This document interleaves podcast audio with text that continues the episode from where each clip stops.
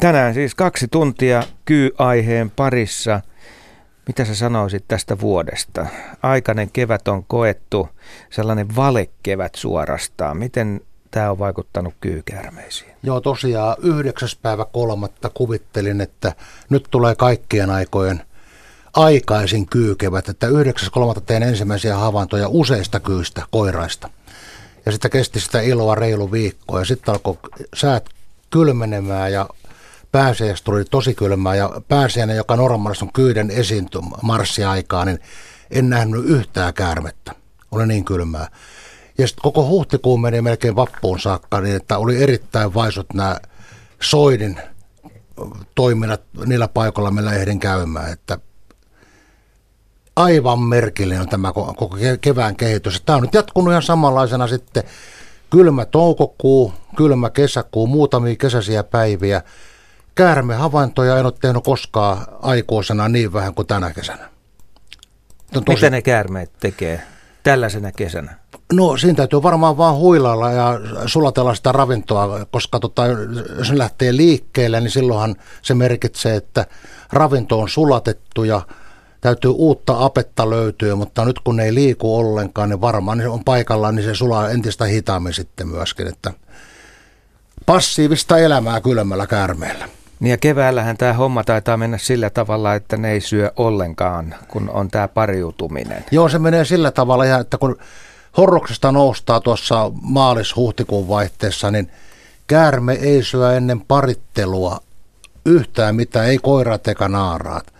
Kaikki nämä soidinkamppailut ja pariutumiset tapahtuu ilman ruokaa. Sitten kun on parituminen tapahtunut parittelun kautta, niin sen jälkeen sitten lepovuoroiset naaraat menee maastoon saalistelemaan yleensä kilometrin säteelle talvettimispaikasta ja kantavat naaraat ja talvettimispaikan läheisyyteen sitten hautamaan munasoluja. Ja siinä menee se kesä sitten hautoessa elosyyskuussa syntyy sitten poika sitten riippuen minkälainen se sää on. Ja sitten voi tällainenkin ihme käydä, puhutaan se saman tien tämäkin ihme, että jos on sateinen kesä, niin se, ei, se kesä ei riitäkään sitten näiden munasolujen hautomiseen ja se käärme joutuu menemään lokakuussa tai syyskuun lopulla jo raskaana toiseen horrokseen. Miten tämä sitten päättyy? Se päättyy sillä tavalla, että ollaan raskaana siellä horroksessa ja keväällä, kun aurinko alkaa lämmittää, jatketaan munasolujen hautomista ja tässä tapauksessa kyysynnyttää keväällä. Siis se pystyy viivästämään. Joo, joo. eli yli vuoden syömät, ajatelkaa se naaraskäärme, nimittäin ei sen kesän aikana, mitä se hautoo niitä munasoluja, niin ei syö mitään tietenkään raskausaikana, niin yli vuoden syömättä ja synnyttää talvellakin terveet poikaset. No toi nyt kuulostaakin ihan ihmeeltä jo. Se on yksi minusta Suomen luonnon suurimpia ihmeitä. Mitä sä luulit tänä kesänä, voiko näin käydä? No kyllä mä tota, olen sen verran optimistinen luonteelta, että mä uskon, että heinäkuun puolesta välistä alkaa kahden ja puolen kuukauden intiaanikesä. Sillä lailla.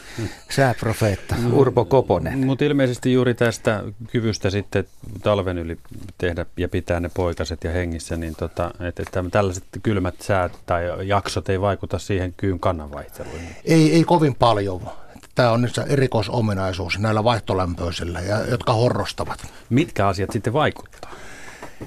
No kyllähän siinä varmaan on yksi suurimpia asioita, mikä vaikuttaa käärmeiden tähän, että jos sattuu olemaan liian kuiva kesä, koska silloin kun on kuiva ja kuumaa, niin ei ole ensinnäkään ei ole sammakoita missään. Sitten jos sattuu olemaan vielä huono myyrävuosi, ettei saa myyriä myös, niin nämä joutuu vaeltamaan ja käyttämään hirveästi energiaa sen ruuan perässä ja riutuvat huonoon kuntoon, jolloin enää ei pysty oikein saalistamaan. Että mitä helteisempi kesä, se on ihmiselle, lomalijalle ihanne, mutta käärmeelle se ei ole mikään ihanne. Missä se lämpötilaraja no, suunnilleen? Sanotaan, että 20 astetta olisi ihanteellinen käärmeten okay. elämän kannalta. Joo, Porvoossa, kun tänä aamuna tein lähtöä tota, niin tänne töihin päin, niin 11 aikaa oli vielä 13,5 astetta. Et silloin ei, ei liiku vielä mikään sitten. Joo, pystyykö, pystyykö se hakemaan hei, mikroilmastoa? tällaisena kylmänä päivänä. Ky- Jos aurinko paistaa, niin hakeudutaan tuulettomaan kohteeseen. Kyllä ne pyrkii nimenomaan. Ja se, jos kuka, paljon on käärmeitä seurannut esimerkiksi keväisellä lekottelupaikalla, niin käärmehän koko ajan vaihtaa paikkaa ja siinä ei ole mitään muuta syytä. Tietysti voi olla ihmisen häirintä, mutta mitään todellista muuta syytä kuin se, että saa niin lämpöisemmän paremman paikan. Että siinä ollaan sen auringon perää tosi aktiivisia. Ky-asioista voit soittaa tänne meille studioon puhelinnumeroon 020317600. Meillä on Ari Rymättylästä linjalla, otamme Arin ihan hetken kuluttua. Mainitsen vaan sen asian myös nyt kun vauhtiin pääsin, että sähköpostiosoite on radio.suomi.yle.fi. Kysy, kommentoi, kerro Ky-asioita. Ja nyt sitten siis Ari, terve. Juu, terve, terve. Jaha, Ky-juttuja no niin. sitten sinun Kyllä juttuja, joo, tosissaan meillä puri koiraa viime kesänä käärme ja todennäköisesti kyy. Koska tässä on nyt kyitä jonkun verran, että tota, tänäkin vuonna on nähnyt, nähnyt niitä, niistä joka vuosi on näköhavaintoja. Ja tapahtui silloin, että oli todella lämmin päivä.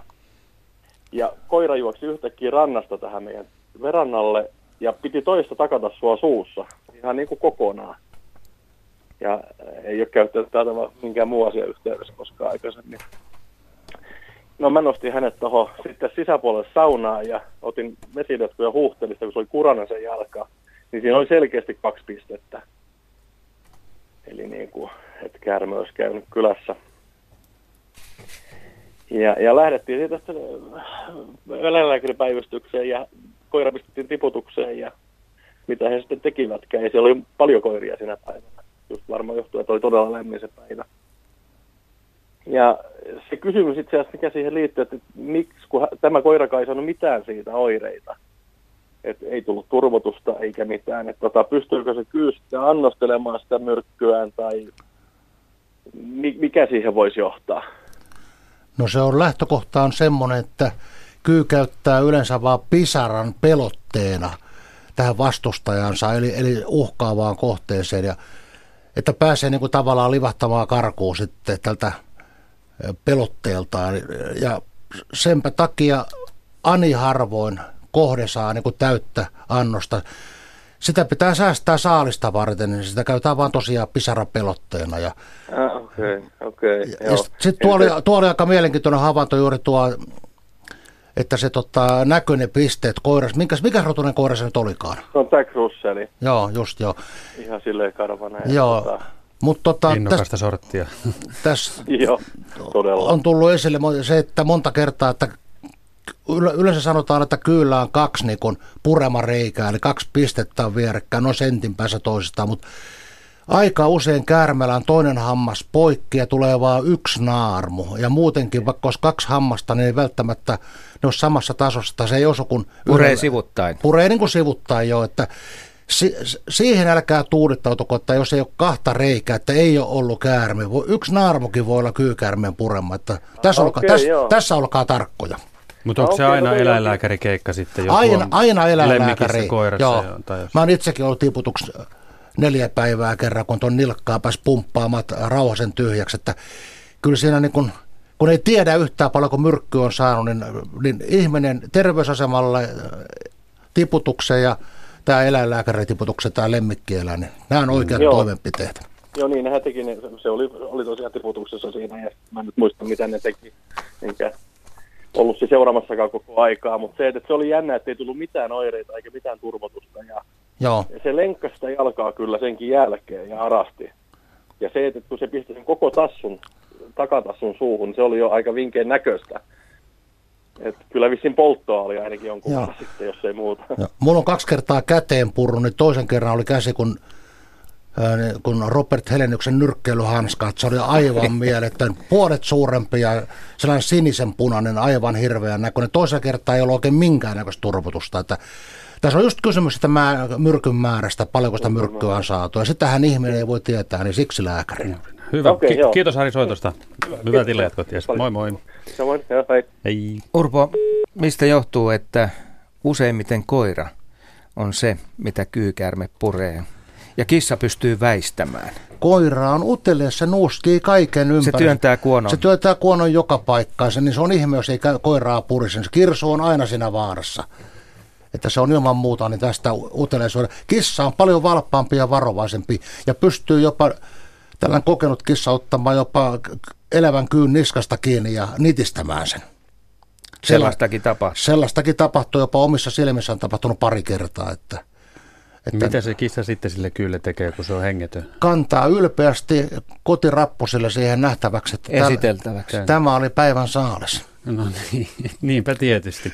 Mutta hei, vähän tota kan, tämmöistä kansantarinaa tähän vaiheeseen, jossa voi olla ehkä osa totuuttakin. Tietysti täältä kysytään, että onko teillä tietoa mummoni kerronnasta, että maidon haju houkuttelisi kyitä. Muistan mummoni usein puhuneen, että kyy menee pulloon, jossa on tilkka maitoa pohjalla.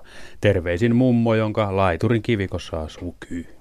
Tämähän on nyt tullut esille, että minunkin kohdallani yksi entinen oppilas ja yksi toinen – nuori vaimo tai nainen, joka, joka on tuota siis synnyttänyt lapsen imetys iässä, niin, tota, niin kyyt on pyörinyt sen ulkona nukkuvan vauvan vaunujen ympärillä. Niin siitä on vetty sellaisia johtopäätöksiä, että jotenkin se maidon se sellainen happamus tai muuta se makea happamus, niin se ehkä saattaa kiinnostaa.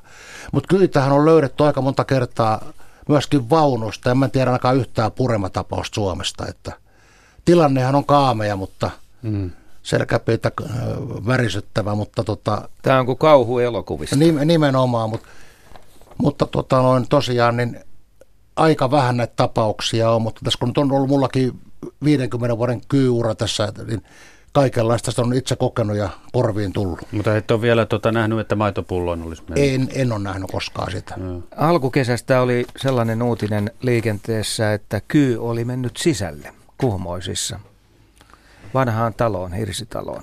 Joo, kyllä se mielellään saattaa mennä, varsinkin silloin, jos on oikein kolea ja muuta, niin etsii lämpöisempää paikkaa. No entäs se hajujälki, jos no, hiiri on mennyt edellä? No se on nimenomaan sitten se toinen syy, että se, siinä on haju, hajupolku menee, hajujälki menee edellä, niin mennään saaliin perässä sinne. Ja se onkin aika urakka monta kertaa jostain keittiöstä tai kammarista etsiä, missä käärme. Se menee nimittäin yllättävän pieneen tilaan. Niin, onko sulla kokemusta itselläsi 50 vuoden ajalta, että olisit joutunut tuollaiseen paikkaan, missä kyy on sisätiloissa? Tämä on nyt pikkusen eri juttu, mutta en malta olla kertomatta. Niin mä olin opettajana tuolla Otsolan koulussa Kotkassa ja sitten löysin kotiin tulon matkalla aamulla vastasyntyneen kyyn. Kun se kun on emostaan riippumaton itsenäinen yksilö heti, niin otin lasipurkki, tuollaiseen riihimään lasin purkkiin sen tuota, ja laitoin sinne kanteen kierrettävää kanteen pikkusen voipaperin tai tällaisen kalvopaperin ja korkki kiinni ja, ja muutaman reikäisen purkin kanteita. Nyt mä näytän niin oppilaalle, minkälainen on vastasyntynyt kyy. Ja toin sinne opettajan katederin päälle se ja avasin ylpeänä purkia, aloin esittelemään sitä, niin eihän sitä kyytä missään ollut. Oppilat tuli siihen lähelle pyörimään ja katselle ja me levitettiin se multa kaikki. Kaikki oli siinä ja ei ollut käärmettä missä. Laitettiin multa takas purkkiin ja sitten laitettiin takaisin se korkki. Yhtäkkiä yksi tyttö huomasta, nythän se käärme on siellä. Eli se oli sen ajan se, pa, se voi paperin siellä ja välissä. kannen välissä. Ja lapset pyörii siinä lähellä. Nyt uskaltaa, kun on ollut seitsemän vuotta eläkkeellä kertoa täällä sen jutun, että, että kaikenlaista on sattunut opettanurallakin. Ja silloin oli kyy sisätiloissa. Silloin oli kyy sisätiloissa ja aika, kyllä me sen jälkeen vähän varovaisemmaksi tuli kieltämättä. Meillä on seuraava soittaja ja hän on Jouko, soittelee Raisiosta. Terve. Terve, terve. Minkälainen kyy-kysymys tai asia sinulla on?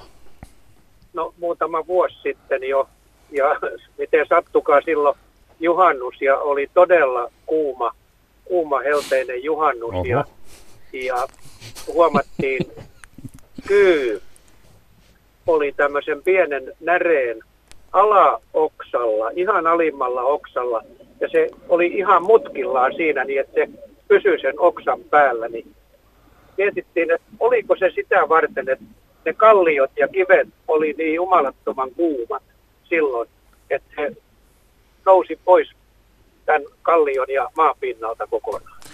Joo, kyllä tämä on ihan oikea havainto. Se tekee tällä tavalla sekä kylmä, keväällä kun on maa on jäässä ja, ja lunta paljon ja tulee tämä niin horrostaminen, päättyy viimeistään tuossa huhtikuun alussa, niin käärmeet yleensä nousevat paistattelemaan kuusien alaoksille, koska ne on ainoita kuivia paikkoja.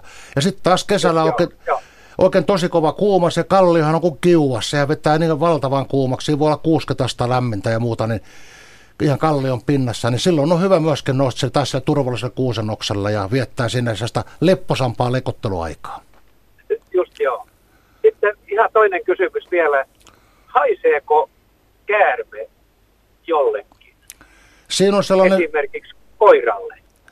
Joo, kyllä varmaan aika, aika tota selvä haju, kun sehän on samanlaista hajua, kun ajattelee, että jos alat polttamaan vaikka hiuksia tai kynsiä, tällaista sarveeshajua, sitä käärmestä lähtee. Että kun mä oon käärmeitä paljon käsitellyt ja siirrellyt, pidänyt niskas toisen käden kanssa kiinni ja sitten pitänyt muuta, niin kyllä kädet on aina käärmeen hajuset. Ja koirat kyllä, Just. meilläkin on kaksi Australian paimenkoiraa, niin kyllä kuonot on pitkällä, kun kotiin tullaan. Joo, kun, kun kauan sitten kanssa, niin, niin mulla oli Saksan paimenkoira. Ja noustiin saareen ja mentiin polkua pitkin ylös.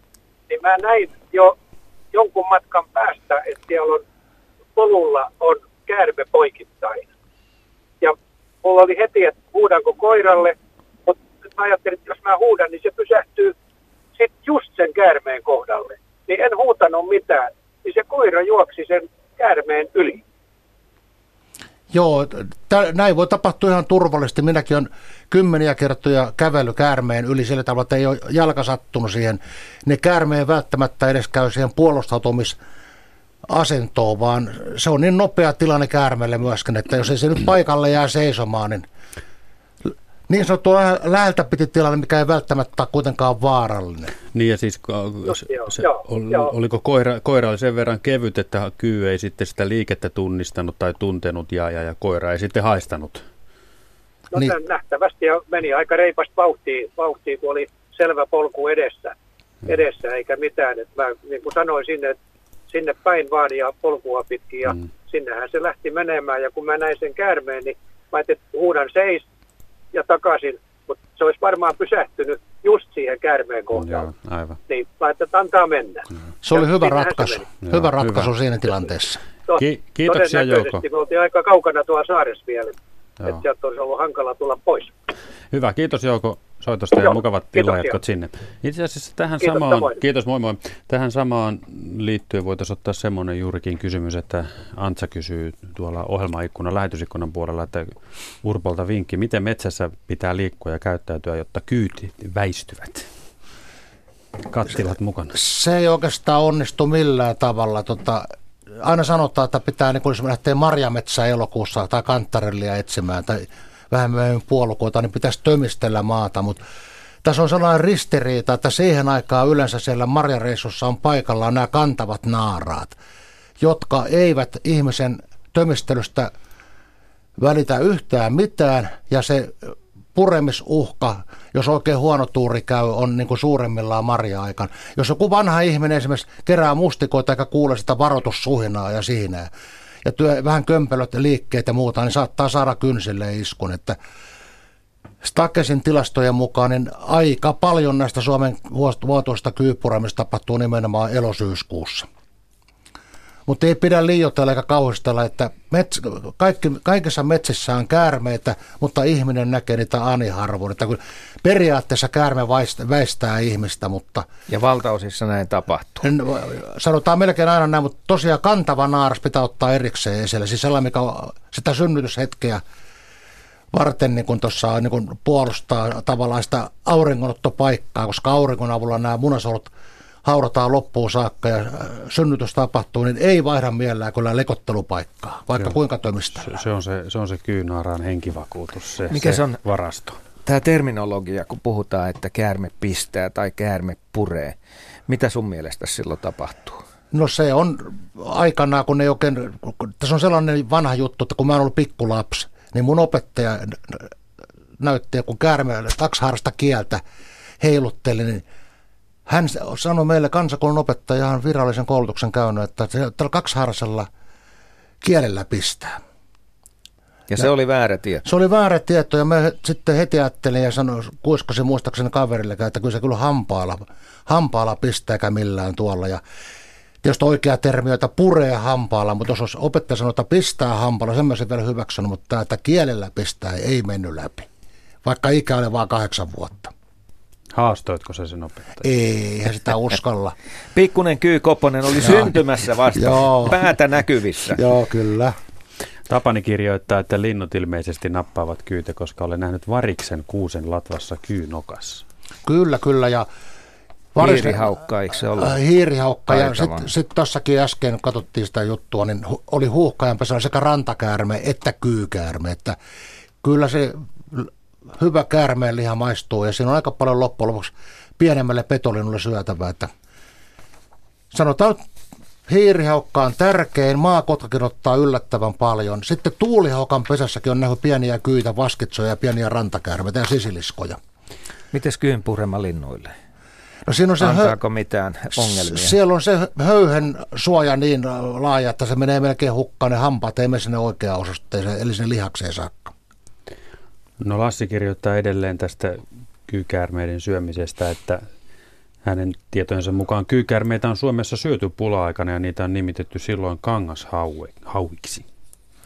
Joo, tämä, ky- mikä, mikä juttu tämä nyt? No kyllä mä uskon tähän ihan täysin, koska tuolla Aasiassa ja Etelä-Amerikassa niin syödään hyvin paljon. Ja mä itsekin syönyt tänä, tässä sanoin Askolle, että Kuupassa oltiin vaimon kanssa, ne ei nyt käärmettä syöty, mutta syötiin kyllä paikallista alligaattoria ja sehän oli niin kuin tuollaisen loistavan syöttöankan ja hyvän porsaanlihan välimuoto, että emme kyllä parempaa lihaa koskaan muista syöneet, ainakaan varrasversio. Sanoo mateliamies. joo, joo, se oli hyvä. En ihan tästä makumaailmasta saanut kiinni, mutta tuota, niin uskon kyllä, mitä sanot siis sikäli. Että, että, tuota, niin. Tämä on siis Luontosuomen kyyiltä äh, kello 20 asti. 020317600, se on puhelinnumero tänne päin. Voit soittaa ja kysyä täältä näin sitten mieltäsi askarruttavaa kyy-asiaa. Tai lähettää sähköpostia radio.suomi.yle.fi. Lisäksi seuraamme tuota niin yle.fi kautta Radio Suomi ohjelma ikkunassa, mitä siellä sitten tapahtuu. Sieltäkin voi kysyä. Ja sen lähetysikkunan aihe on nyt sitten näiden kahden tunnin ajaksi rajattu tähän kyy-asiaan.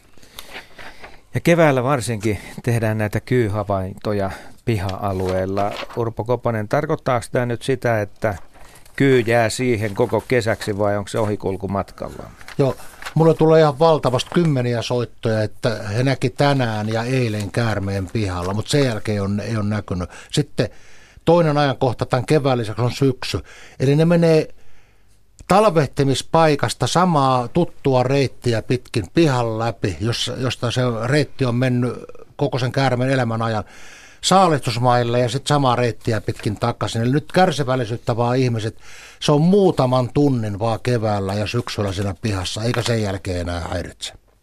Joo, siis täällähän lukee, Pia on kirjoittanut, että he ovat hankkineet mökin Hirvensalmelta saaresta 2005 ja pitänyt kirjaa toukokuun puolivälissä mökin pihaamme saapuu kyitä, uroksia ja naaraita ja ovat ilmeisesti matkalla suolle kysymysmerkki.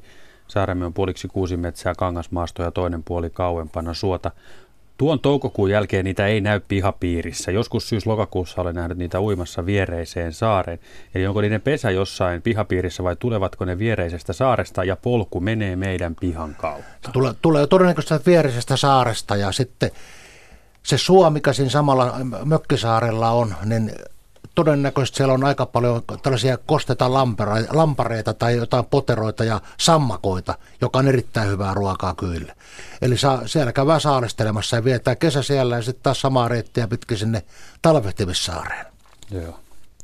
Täällä on viinietikkaa ruiskutettu mökin kivialkaan, että sitten sillä lailla on saatu vinkki. En tiedä, Pia ei, ei tiedä, onko siinä perää, että – etikka häiritsisi näitä? Mä en tämän väitteen kuulu monta kertaa, en ole tosin itse kokeillut, mutta mä vähän epäilen kyllä, että se ei kovin paljon käytännössä merkitse. Siinä ei taida olla paljon mitään tehtävissä.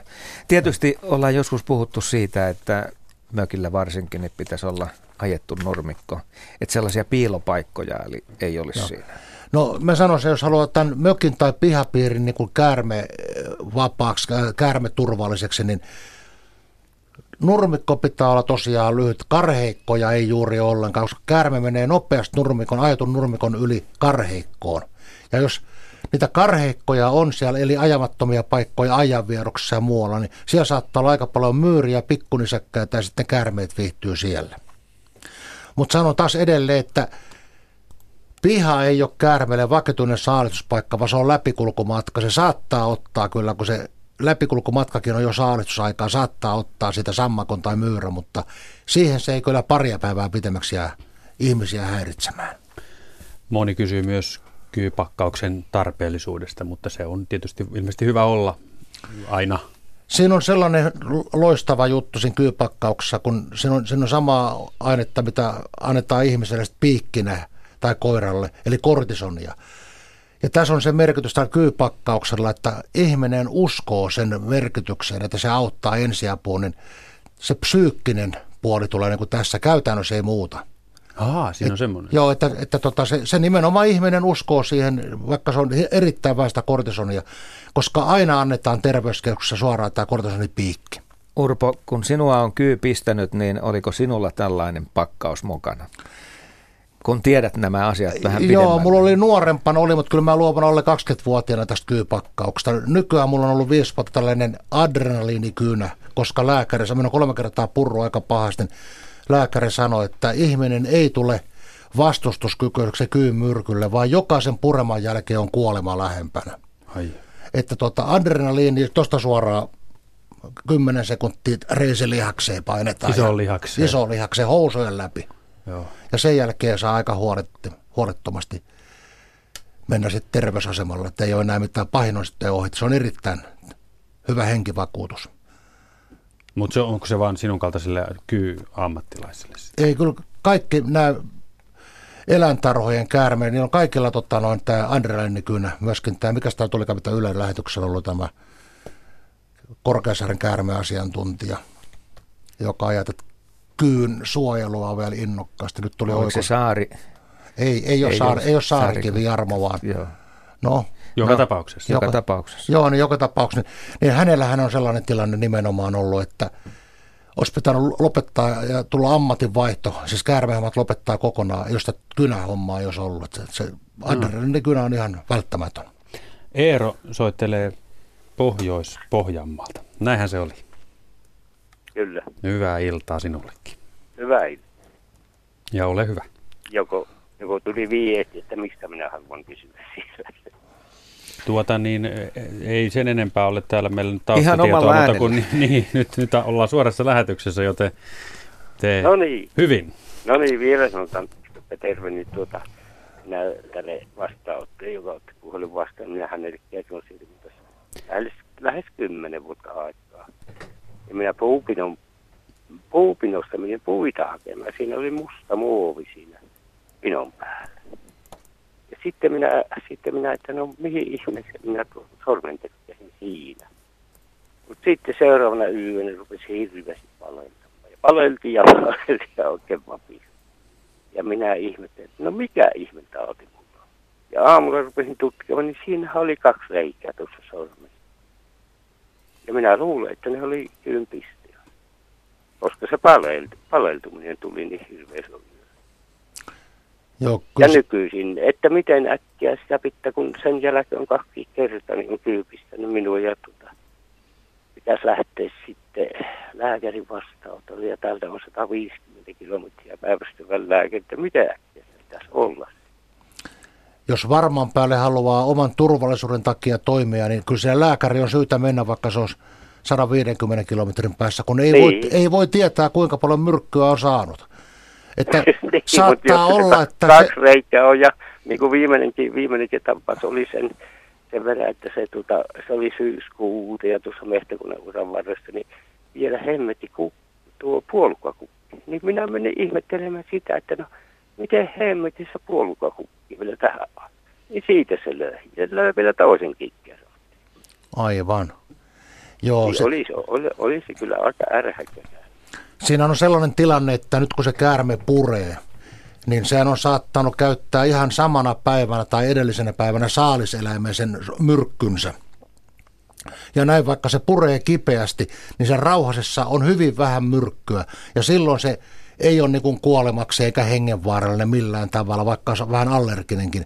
Mutta kun me ei voida tietää, kuinka paljon me myrkkyä saadaan, niin sen takia mennään sinne lääkäriin. Niin just. Niin se siinä on, että Että tuota, niin jos se, vaan on... Se, on ensimmäisen piston jälkeen, kun se, se tuli silloin yöllä, niin mahoton paleltaminen tuli. Ja Kuuluuko se Urpo oireisiin, että alkaa paleltaa? Kyllä se on, kyllä se, se on yksi sellainen, ja, ja huono olo, pahoinvointia ja, ja valtava kipu. Mulla tänne jalkaa, kun aikanaan puri silloin, ja tämä jalka oli sininen ja nelisen kuukautta ja jäykkä ja pelkäsin jo amputointia, niin Siis siinä menee koko kesä? No mulla meni ainakin, mä sain, se pumppas, kun se oli kiinni tässä, kun se teki tällä tavalla oikein, että se on neljä viisi sekuntia. Mä ajattelin, että ahaa, nyt tuli täysmälli. Ja sitten lähti isän folkkarilla, kaveri kävi puikkoihin ja hätävilkut päälle ja tööttiä päälle niin kuin ambulanssilla keskussairaalla ja suoraan tiputuksia neljä vuorokautta. Tämä kova oli mälli. Ja sinne olisi metsään kyllä varmasti tuupertunut ja jäänyt, jos ei olisi ollut kaveri mukana. Hyvä. Joo. Kiitoksia Eero sinulle no, ja hyvät illanjatkot. Kiitoksia, no niin. mukavasta ohjelmasta. Yes, jäähän kuulolle ja, ja jos vielä tota, niin, tulee pistos, niin se lähimpään terveyskeskukseen tai sairaalaan sitten on oikea osoite. Tuota noin. Juhani on laittanut oikein kuvan kerran, mutta tässä on kyyhangen päällä, joten asia kuitataan sillä. Ja tarina menee näin, että vuosi sitten 2016 vapunaattona lämpimässä noin 15 asteen Auringonpaisteessa siis plussaa ylläksen kahvikeitaalla tehtiin lumikenkäretki ja kahvikeitaan laavun lähellä hangella oli eläväinen kyy. Lunta oli siinä noin 60-70 senttiä siinä vaiheessa vielä. Miksi kyy oli lähtenyt näin aikaisin liikkeelle? Onko lumen nopea sulaminen täyttänyt talvipesän vedellä tai jotain muuta vastaavaa? Ei viileä hanki ilmeisesti haitannut. Köllötteli siinä hangella auringonpaiste tilanteessa. Ja kun se on näillä Lapin suurtunturilla juuri Ylläksellä ja Pallaksella, Ounaksella, niin tämä vapun tieno on juuri se, että ensimmäiset pälvet on ilmestyneet ja niihin ensimmäisiin pälviin ne tulee. Ja sitten jos ei joku pälvi tunnu riittävän lämpöiseltä, se lähtee uteliaana etsiä lämpöisempää paikkaa, jolloin se joutuu ylittämään pieniä hankiosuuksia. Tästä on kysymys. Ja on muuten mielenkiintoista, että kaikki nämä Suomen ennätyssuuret kyyt on nimenomaan niin tavattu ja mitattu Lapin tuntureilla, että sekä Saariselällä, Sokostilla on nähty kyitä ja sitten Pallaksella, Ounaksella ja Ylläksellä. Että, mutta sellainen jännä juttu tulee kuitenkin, että kun täällä etelässä niin käärme synnyttää joka toinen vuosi. Se saa munasolut niin kuin tavallaan kahden vuoden aikana vasta sellaiseen kuntoon, että pystyy niin kuin lisääntymään, hedelmöittymään, niin Lapissa tarvitaan, kun on lyhyempi tämä valosa aika, vaikka se on valoa oikein riittävästi, niin tarvitaan kolme kesää. Joka, joka kolmas kesä synnyttää Lapissa. Pohjoisen olosuhteet on niin vaativat, että siellä on sitten järeempi rakenteisia. Joo, ne on, ja ne on erittäin jämäköitä, valtavia patukoita, mitä minäkin olen nähnyt näitä käärmeitä. No täällä itse asiassa Kaustinen kysyy, että kuinka pohjoisessa kyy elää. Joo, no niin kuin mä sanon, niin kuin ihan nämä Lapin suurtunturit ihan sinne että nyt ajatellaan, missä Ounas ja Pallas on, tai Sokosti Saariselällä, niin mehän ollaan aika korkealla silloin. Ei sitä enää, enää ole kuin nämä ailikakset siellä Utsjoen Lapissa ja niin poispäin. Ja tietysti Haltin tunturit. No useimmat tekee kyyhavaintoja asfalttitiellä. Siinä vaiheessa auto on ajanut yli. Ne on joko kerällä tai sitten siinä matka-asennossa. Mistäs, mistä se johtuu? Tietysti siitä, että autoja menee paljon, mutta syntyykö siihen tällainen mikroilmasto, jos on vähän viileämpää, kun aurinko paistaa asfaltille, niin sitä kiinnostaa tämä lämpö? Kyllä se nimenomaan on sillä tavalla, että se, se on valtavan lämmin se asfaltin pinta juuri silloin, kun ympäristö on kylmä ja käärme tulee sille asfaltille aivan varmasti, jos se pysähtyy siihen, niin lämmittelemään. Ja se on aika kohtalokasta, kun jos vaikka rekka tulla täristää asfalttia pitkin, niin käärmehän käy puolustautumisasentoon ja katsoo uhkaajansa päin ja on valmiina iskemään rekan pyörää, mutta kyllä te voitte kuvitella, mitä siinä käy, että siinä käy kyllä huonosti, että, mutta tällaisia ikäviä juttuja olen joutunut muutaman kerran todistamaan. Oliko Markus sillä tavalla, että sullakin on jo muutama kyyhavainto Joo, tältä vuodelta? Mä en just, ole nähnyt kertaakaan vielä tänä joo, vuonna. Ne on just näitä asfaltille liiskautuneita sellaisia näkee keväisin juuri. Paljon. Tuota noin viestejä voi laittaa siis osoitteeseen radio.suomi.yle.fi. Mistä erottaa naaraan ja uroksen? Tämä on aika mielenkiintoinen juttu. Sanotaan nyt, jos puhutaan, niin nimenomaan ruumiin rakennekin on erilainen. Mutta tuota, no, jos puhutaan nyt varmoimmista tuntomerkeistä, niin kaikki ruskeat käärmeet ovat naaraita. Että naaras voi olla harmaa ruskea, punaisen ruskea, vihreä ruskea, keltaisen ruskea, mutta se ruskea sävy on aina näkyvissä. Mutta se voi olla myöskin musta, se on yhteinen väri koiraan kanssa. Ja taas koiraat ei ole koskaan ruskeita, ne on harmaita, erisävyisiä tai sinisen erisävyisiä tai sitten mustia myöskin. Eli koirat on harmaita ja naaraat on ruskeita, niin tämä on se par- helpoin tuntomerkki. Annoiko se tässä vähän viitettä siihen, että myös muoto ratkaisee? No siinä on sellainen juttu, että täällä naaraallahan on aivan selvästi sellainen selvä häntä. Eli se peräaukon jälkeen niin kapenee ihan yhteen kolmasosa se ruumia, että koiras on huomattavasti sellainen niin kuin rantakäärmemäisempi, että sillä on niin kuin sellainen pikkuhiljaa kapenevassa takaruumissa. Ruoska. Ei, joo, ei, ei ole niin selvä tämä ero, että kyllä se näkee sitä rakenteesta ja kuka on emäntä kärmekumparilla. Mistä se johtuu muuten, että rantakärme ja kyykärme sekoitetaan? Se on aika tavallista. No varmaan siitä, että jos rantakärmeellä, tämä on ainakin tyypillinen, jos rantakärmeellä ei ole niitä niskalaikkuja, joka on ehkä tuollainen joku 5-8 prosenttia kannasta, ei ole vaaleita tai kellertäviä niskalaikkoja, niin oletetaan, että se on kyy. Ja mustakyy. Ja mustakyy. Mutta sitten pitäisi katsoa, että se on sellainen kapeneva, ruiska, ruoskamainen, erittäin sirorakenteinen tämä rantakäärme, varsinkin koiraat, verrattuna kyyhyn, joka on sellainen paksu kömpelö patukka. Että siinä, se kyllä tämä hapitus, eli tämä yleisolemus, niin se on ihan erilainen. Että kyllä mä sanoisin, että siinä on oikein tällainen niin kuin hyvä takertumispaikka. Sitten sanotaan hyvät illat ja tervehdys Jyrkille Joensuuhun. Morjens. Terve. Kyy-asioita sieltä Pohjois-Karjalasta nyt sitten, annapa palaa. Joo, tuossa Prismassa käydessä hypistelin tämmöistä kyykarkotinta. Jätin sen vielä hyllyyn, mutta lähinnä sitä, että onko asiantuntijalla tietoa, että toimiko tämmöiset. No mä olen huomannut, niitä kovasti myydään. Sielläkin meillä on sellainen kauppa, mikä niitä on mainostanut monta kertaa. Mä olen kyllä niin epäilevänä tässä vaiheessa, että en ole kyllä itse kokeillut, että mä vähän epäilen, että sillä ei ole kovin isoa merkitystä. Voin sitä kokeilla, mutta... Miten se toimii? Mä en sitä rakennetta ihan tarkkaa tiedä. Joku tärist, täristämishomma siinä ilmeisesti on, koska käärme on kuuro, niin ei sen mikään ääni ainakaan auta. Huutaminen ei auta. Huutaminen ei auta, aika laulaminen.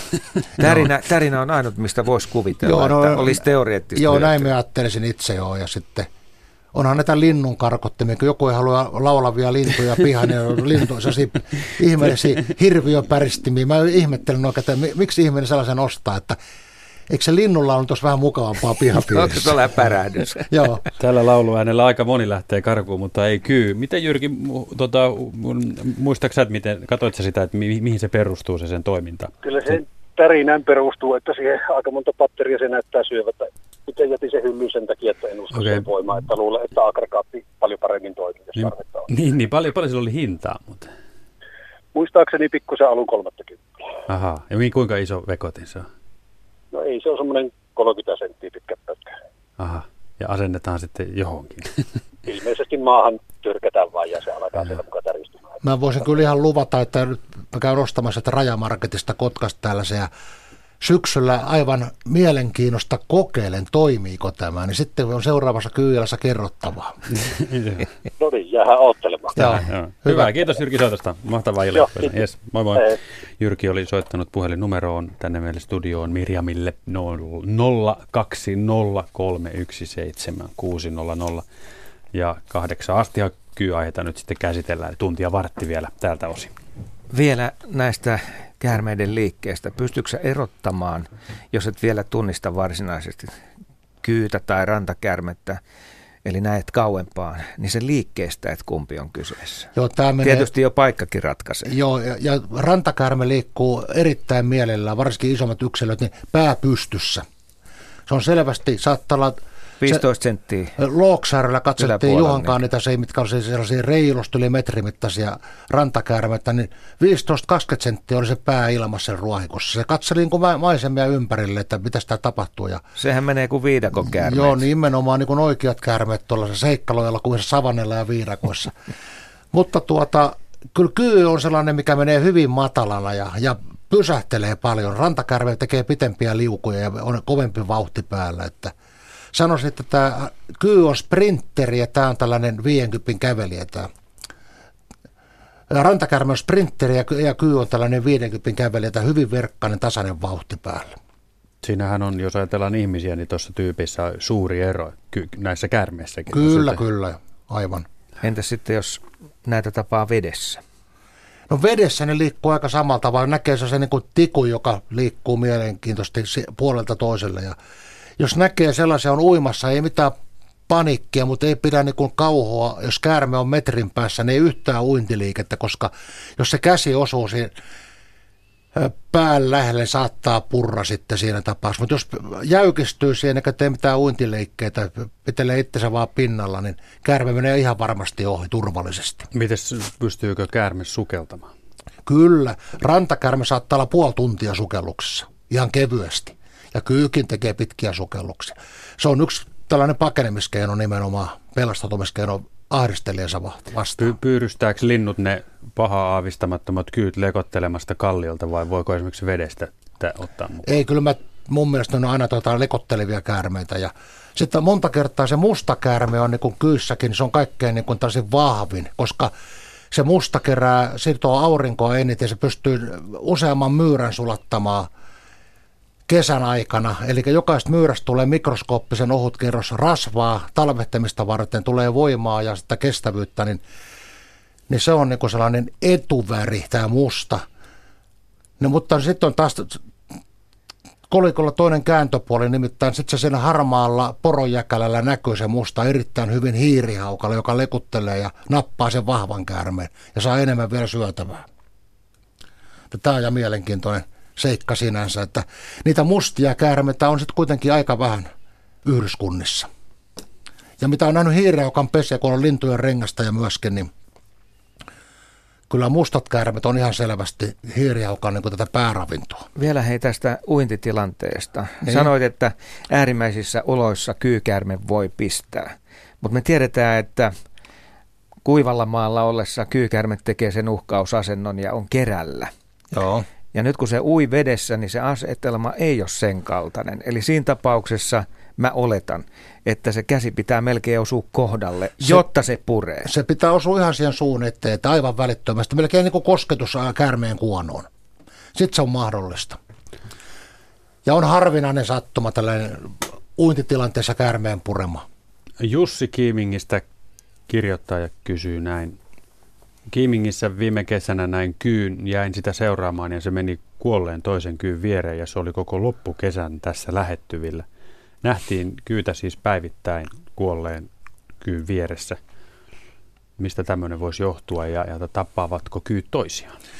Kyllä se toinen, mä, mä olen nähnyt myös kerran tota, pönttöjä kiertelin, niin oli valtavan iso naaras kuolleena joku auto oli ruhjonnut sen päälluttu, niin siinä kolme neljä koirasta, olisi paritumisaika, kolme neljä koirasta kävi haistelemassa ja vähän niin kuin tönimässä, että onko se hengissä vai ei. Että kyllä se liittyy tähän paritumiseen, että Yhdyskunnan voimakkain naaras, mistä kaikki koiraat niin kuin tavallaan unelmoivat, on jäänyt auton ruhjomaksi, niin ei sitä helposti luovuta, eikä haluta uskoa, että tällä onnettomuus on tapahtunut. Alfa naaras. Nimenomaan. Käydään vähän vielä tökkimässä, että josko se siitä heräisi. Onko ky- kysymys edelleen tuolta sähköposteista ja, ja viesteistä lähetysikkunastakin, että onko kyllä jotain sairauksia? Mihin, on. Pukkaa? Nykyään on sellainen tilanne, jos tätä käärmeet elää harvoin yli 10 vuotta vanhoiksi. Ja se on tutkittu, kun ne, ne riutuu tavallaan, riuduttuu sellaiseksi erittäin laihaaksi sairaaksi, niin kuin jotain syöpää sairastaisi, niin niissä on erittäin paljon suolistoloisia – näissä vanhoissa käärmeissä. Entäs salmonellat? Mä en usko oikein, että salmonella näyttelee kovin iso osa, mutta nämä suolistoloiset, mitkä käärmeitä on tutkineet ja avanneet niitä, niin niitä on kyllä aika reilusti vanhoissa käärmeissä. Niin onko niitä nyt sitten, niitä sitä suolistoloista ja loisia esiintyy nyt enemmän kuin aikaisemmin? No sanotaan, että pariket vuotta ainakin ollaan oltu tietoisia tästä ongelmasta, että sen takia oikein vanhoja käärmeitä on vaikea löytää. Aha. Mistä, mistä tuota se sitten voisi johtua, että suolistoloista sitten on ja se tappaa ne? No se on tullut varmasti, jos ne tällaisia jotain lapamoron tyyppisiä loisia on, niin ravinnon mukaan se on täytynyt tulla sinne jotenkin. Ja, mm. että, sam, että sammakot ja kalathan kelpaa käärmeelle myöskin, että tulee mieleen lähinnä niin kuin nämä kaksi. Ei ehkä niinkään myyrät. Miten se siinä tapauksessa, kun kanta kasvaa, on se laji sitten mikä hyvänsä, niin aina jossain vaiheessa joku tauti tulee ja se vähän niistää. Niin voisiko sanoa, että tässäkin tapauksessa näin tapahtuu? Kyllä se vähän, vähän sen tyyppinen juttu on, että tällainen ajattelu on ihan perusteltua kyllä, että, että tuota noin. Mutta näissä on valtavat taantumiset käynyt näissä käärmeyhteisöissä. Että kun mä muistan, kun mä aloitin tämän käärme touhun oikein aktiivisesti 70-luvulla, niin mulla oli monta paikkaa, missä oli yli 100 yksilöä ja parhaassa paikassa jopa 500 käärmettä oli talvipesässä keväällä laskettavissa, niin tällä hetkellä en tiedä yhtään pesää, missä olisi yli 50 kyytä, että valtavaan tämä taantuma. Yle, Radio Suomi. Tämä on Luontosuomen kyy-ilta, kello on 18.56, merisään lämpötilat noin äkkiseltään, kun pistin merkille, niin 18.7 astetta, että siinä on heinäkuun alkuviikon lämpötiloja vuonna 2017. Ja, kyllä, kyllä. Tuo on aika hyvä asia jatkaa tätä lähetystä, nimittäin saaristossa myös tuulet puhaltaa. Piilotteleeko kyyt siellä tavallista enemmän? Joo, ne osaa jannasta hakeutua aurinko ottamaan, kun sellaiseen poteroihin, minne se tuuli ei käy erittäin hyvin osaa käyttää sitä pinnanmuotoja hyödykseen ja ei ole kyllä millään tuulisella paikalla kyy koskaan aurinkoa ottamassa. Silloin kun merivesi on kylmä ja muuta, niin siihen jähmettyy äkkiä. Että kyllä se osaa käyttää maaston muodot erittäin hyvin hyödykseen. No saaressa on tällaisia hyviä paikkoja useita, mutta tuleeko sinne kertymään sitten? No sanotaan, mulla on sellainen kokemus, että jos puhutaan pikkusaaresta, niin missään pikkusaaressa ei ole paljon käärmeitä. Niitä saattaa olla, että ne, pikkusaaret todennäköisesti tällaisia saalistuspaikkoja, missä vietää vain kesiä, ei talvehdita. Että ne talvehtimispaikat on yleensä isommissa saarissa. Niin kuin Kotkassa kyllä tämä Armeensaari, juuri tämä kirkonmaa on tyypillinen, missä oli iso pirunpelto keskellä saarta. Ja siellä niitä käärmeitä oli varmaan parhaimmillaan satoja. Onko se veneilijälle yllätys? Kun ne rantautuu jonnekin ja huomaa, että kyykäärmeissä löytyy. Joo, ja varsinkin telttailijoilla, kun jättää teltan auki ja sitten käy siellä vähän uimassa ja viettämässä ilosta kesäelämää ja sitten lähtee yöpuulle ja huomaa, ja, että siellä onkin jo yksi pötköttämässä makuupussien välissä, niin miten tästä tilanteesta päässä ja onko makuupussissa lisää yllätyksiä ja niin poispäin. Niin kannattaa kyllä vetää vetoketut kiinni, jos, jos telttailemassa on Käärmesaaressa. Tämä on muuten ihan hyvä muistutus. Se on ihan hyvä. Mites tämä mm, sitten tuota kyy- ja muurahaiset? Sitäkin on vuosien varrella no se, näissä, näissä lähetyksissä no, Se on nähty, että tällainen muurahaisten valtatie, niin käärme välttää niitä ja se menee erittäin äkkiä sitä yli, eikä me sitä valtiota pitkin ollenkaan muurahaistenkaan. Koska nämä muurahaiset on heti siinä kimpussa, niitä on satoja kiinni siinä ja nipistää sitä ja, ja ynnä muuta käyvät pahoinpitelemään käärmettä, niin ei käärme halua sellaista kohtelua. Niin muurahaiset ei saa ky- kyyltä henkeä pois, mutta se olo on muuten epämukava Joo, nimenomaan, siinä nimenomaan sitten. joo. Joo, ja voiko tästä nyt sitten tehdä sen johtopäätöksen, että siellä missä on muurahaisia, niin on vähemmän käärmeitä ainakin? No sanotaan nyt sillä tavalla, että minusta jokaisessa metsässä on paljon myyrä, muurahaisia, että ei ne muurahaiset puutu oikeastaan mistään, että en alkaisi tällä tavalla kyllä miettimään okay. käärmepaikkoja. Joo, mutta henkeä ei saa pois muurahaisista. Ei saa. Joo. Yle, Radio Suomi. Jatketaanko hieman saariston asioista? No kyllä, se sopii. Käykö tämä Markukselle? Vallan mainiosti. Erinomaista. Kun saaret on välillä aika pieniä, niin tuleeko se yllätyksenä, että siellä on käärmeitä paljon? Joo, meillä on nähnyt aika monta Siis mä puhun vanhoina hyvinä aikoina, puhutaan 60-luvusta ja 70-luvusta, kun käärmeitä oli paljon.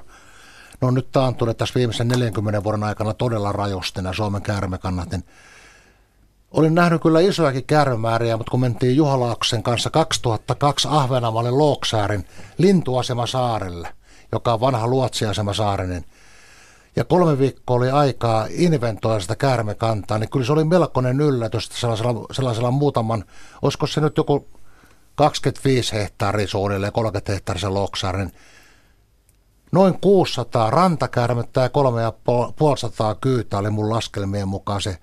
ja samat käärmet, kun paikat pystyy päivittäin tsekkaamaan, niin on nämä aika luotettavat luvut, että tuhat käärmettä, niin se on mielenkiintoinen juttu.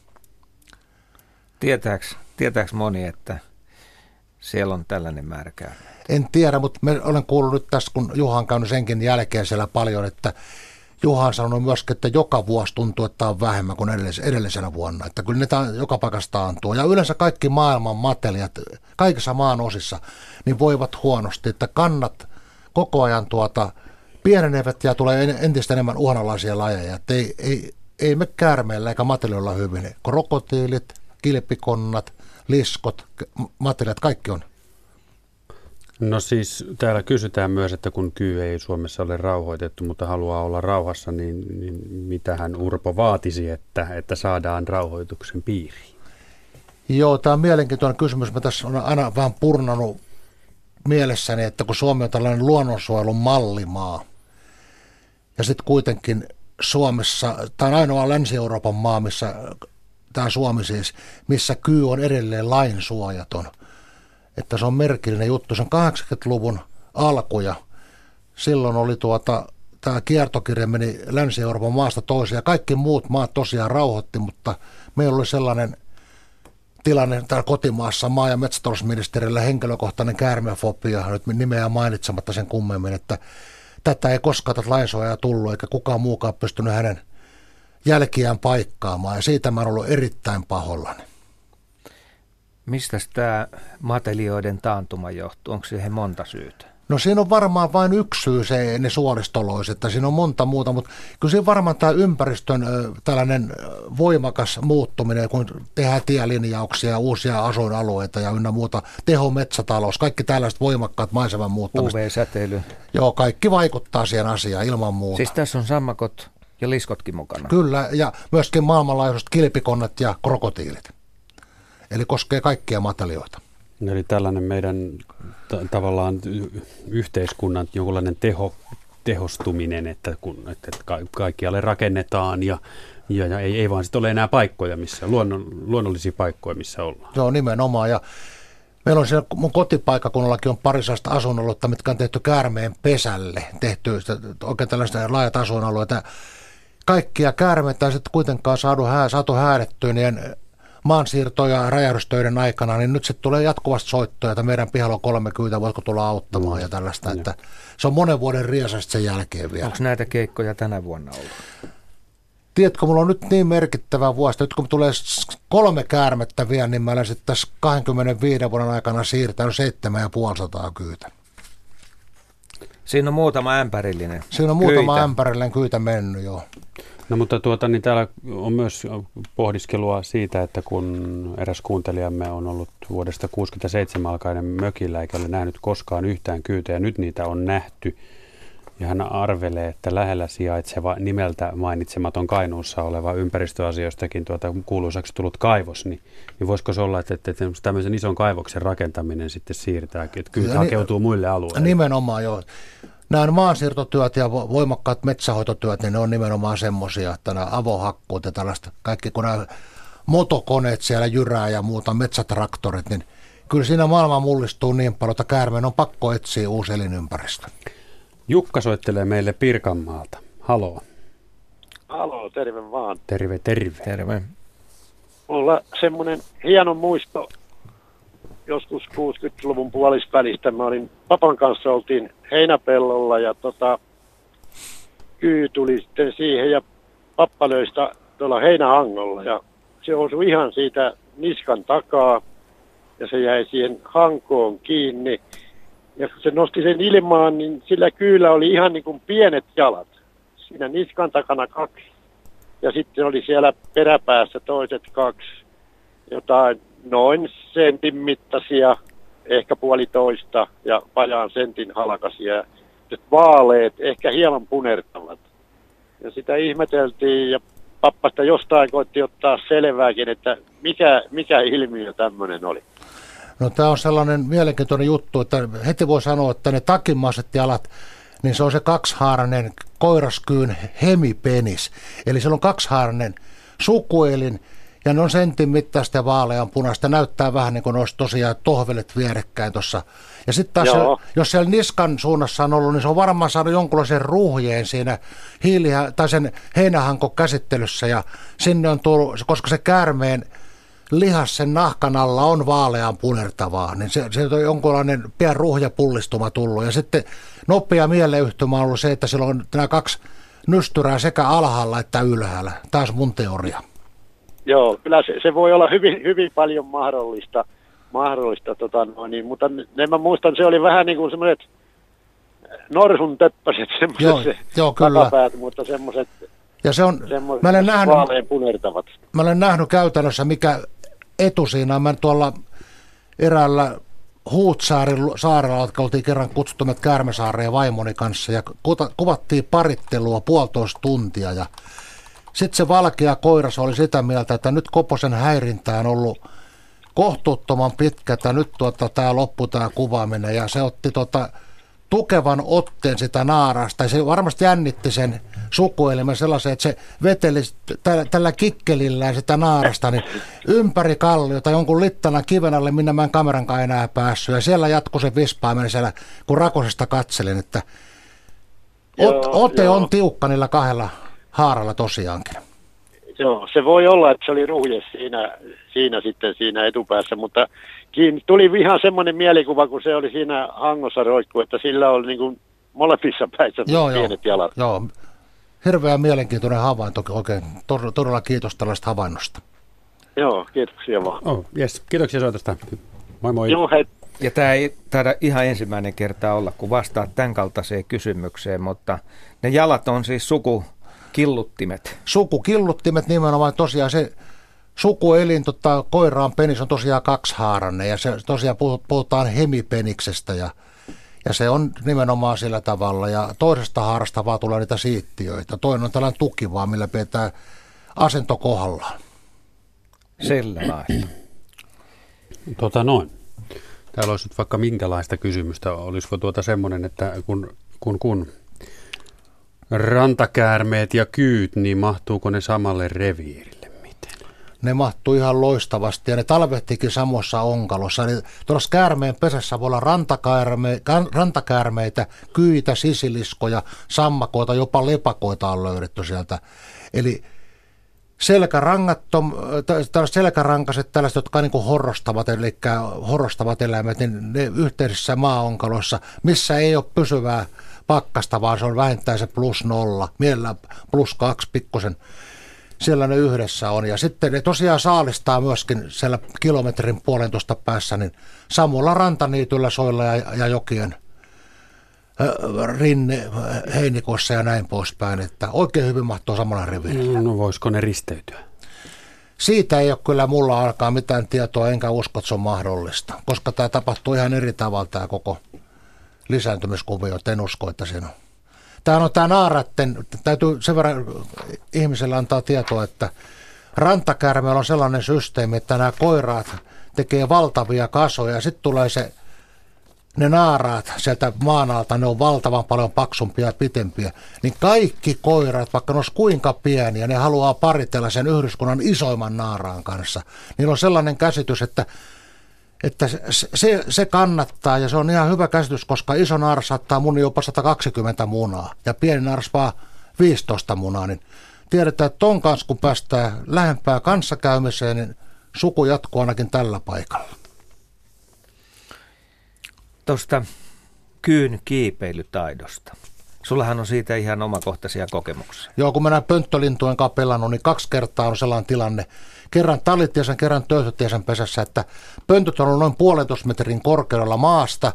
Ja kun avasin kannen, niin pöntön sisässä oli kyykäärme ja sitten oli kuolleita poikasia. Eli se on käynyt myrkyttämässä ja varttu, koska henki lähtee ja sen jälkeen sitten luonnollisesti niin tapahtuu tämä nieleminen. Mä vähän häiritsin toisessa tapauksessa käärme lähti pois, mutta toissa myötä kun se oli kolme poikasta, kaikki kuolleet, että syököön ne pois. Ei ole enää mitään tehtävissä linnun poikasten eduksi. Vetääkö se niitä useamman kerralla? No pieni poikasi saattaa ehkä ottaa, mä uskon kyllä, että yhden kerralla vaavotota, mutta Onhan se se mahdollista, että käy siinä peräkkäisenä päivinä esimerkiksi, tai sitten muutaman tunnin välein. Miten tämä kiipeäminen onnistuu? Kiipeäminen onnistuu vain sellaiseen puuhun, missä lähtee maasta alkaen oksat. Käyttää oksia apuna. Ei me siis rungon ympäri kietoutumalla, niin kuin monta kertaa näissä vitseissä ja viidakkoseikkailu lehdessä lapsille kerrotaan niin kuin haitallisesti ja vahingollisesti, vaan oksia pitkin ja alas tullaan aina samalla tavalla. Kun ei voi peruttaa, niin mennään oksan kärkeä ja pudottaudutaan sieltä puolentoista kahden metrin korkeudesta maahan. Että Peishyppe.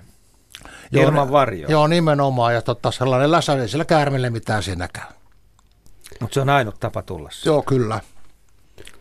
Sirkka kirjoittaa ja kysyy ja kertoo, että Kärppä asui kolossa navetan sokkelin alla. Kärpän havainnosta viikon päästä koloon meni kyy.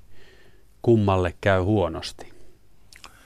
Kyllä mä, tai uskon, mitä käy? kyllä mä uskon, että sen tulee kova taistelu. Tulee, tota, että kyllä se kärppä on lumikkokin mokoma kaikkein pienin näyttäjällä, mutta kärppä varsinkin, niin kyllä se niin kova sisupussi on, että kyllä mä veikkaan, että sillä kyllä tulee kyllä lähtö sieltä, että en usko, että kyy pystyisi kärppää ottamaan kyllä saaliikseen. Lumikkikin pistää tota, Siis Lumikko. lumikko. lumikko, vaikka se on tosiaan tuollainen aikuisen ihmisen, ihmisen sormen mittari ja paksonen, niin, niin yllättävän kovasti pistää hanttia käärmeille.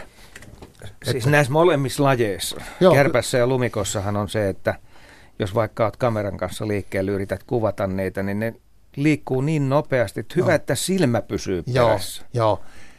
Joo, näin on nimenomaan. Niin ei sillä käärmeellä oikein mitään mahdollisuutta ole sitä sellaista pyyrystääkään. Että Se on tosiaan niin aivan salaman nopeita, nopeita reaktioita ja, ja niitä riittää sitten niitä yrittäjiä kyllä, mutta ei hätää pikku eläimellä.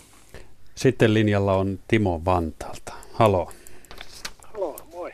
terve. Kyllä siirtelyyn liittyvä kysymys sulta. Joo, kun mä silloin kauan kauan sitten, kun mä olin koulussa, se oli Leo Lehtonen niminen luonnontieteen opettaja.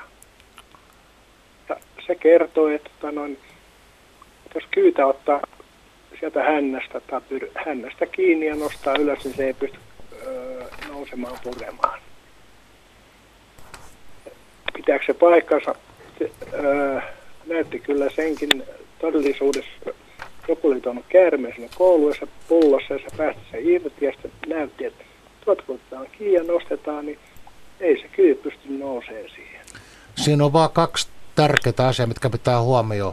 Tämähän ei toimi, jos käärme on vastasyntynyt 20 senttiä pitkä lyykynän mittainen ja paksu, niin se kyllä nousee siitä, mutta Ja täräyttää saman ja tien. täräyttää saman tien. Mutta jos on tuolla 40 senttinen tai sitä pitempi, niin onnistuu kyllä, mutta pitää pitää vartalostaa kaukana, ei lähellä omaa kehoa, koska se pystyy heti käyttämään hyödyksi sen lyhyen etäisyyden ja sitten jonne iskee tänne vartaloon, että kättä pidetään sivulla suorana, niin se onnistuu kyllä. Mutta on se kyllä Joo, aika mä- vaarallinen puuha. En nyt suosittelisi varsinkaan lasten nähden kyllä. Joo. Saattaa Joo, mä uki... kerran, Mm, mä kerran tein sen, kun täällä saaressa, missä on mökki, niin oli semmoinen tuoli kalliolla.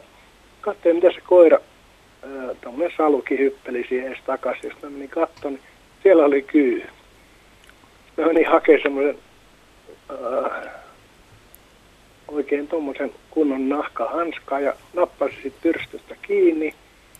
Ei se tietenkin mereen, koska en mä nyt halua tappaa tuommoisia elukoita. no se... Mm. Niin, se toimi ainakin siinä tilanteessa. Juu, se toimii ihan hyvin ja ihan hyvä, hyvin ratkaistu tilanne, kun vie sen veteen, niin se varmasti vaihtaa paikkaa vähän matkaa, että ei ihan samasta paikasta nousu uudelleen maihin. Oikein hyvä ratkaisu. Juu, menin naapurin puolella. Ja, hyvä. Kiitoksia Timo. Joo, ei mitään, Yes. kiitti. Moi moi. Ei. Urpo, oliko se niin, että sulla on nyt oikein kunnon käärmehanskat? Joo, me tota, oikein otin selvää, tota, että tota, mistä sellaiset kunnon hanskat saataisiin. Ja, Ja nämä ei ole mitkään hitsaushanskat. ei nämä ei ole hitsaushanskat, vaan nämä käärmetten käsittelyhanskat. Siinä on sellaista mikroskooppisen ohto teräsvirkkoa ristiin rastiin ja siitä ei tosiaan pitäisi mennä tekstin mukaan, ei kalkkarokäärmeen eikä myöskään kopran hampaat läpi. Ja mä parsineulankaan testasin, kämmeneen työnsin ihan täysin, niin neulan kärki tuntuu, mutta en saanut läpi tulemaan. Että on kyllä, kova on rakenne se. Ainoa huono puoli, että tota, maksaa sen kolme ja puolisataa euroa. Että niitä nyt ei ihan sitten... Se eikä, pistää kovasti. Se pistää kovasti jokaista mökkiläistä. Kyllä niin, ja sitten jos menee kyyreissun päätteeksi käymään terassilla, niin ei saa jättää niitä sitten Joo. sinne, ja pitää pitää huolta, että lähtee mukaan. Muuten hei sitten näiden hanskojen lisäksi, niin jos on hyvät polven alapuolelle ulottuvat saappaat, jykevät saappaat, joissa on pitävä pohja, niin sellaisilla varmaan sitten pärjää, että kyy, pitääkö se kyyn Joo, ja, ja varrellisella lenkkarata Koretex-kengillä, maastokengillä, kun on vaan sellaista host, missä on löysää, että ne ei ole, ei ole ihomyönteistä, mitkä tästä trikotyyppiset ei ole hyvät. Siinä kärry pääsee kyllä iskemään okay. pohkeeseen ja sääreen joka paikka. Mutta saapas pitää. Saapas pitää. Joo. Tuossa aiemmin puhuttiin siitä, kuinka kyykärme yllättää koira ja voi siihen kuonoon iskeä.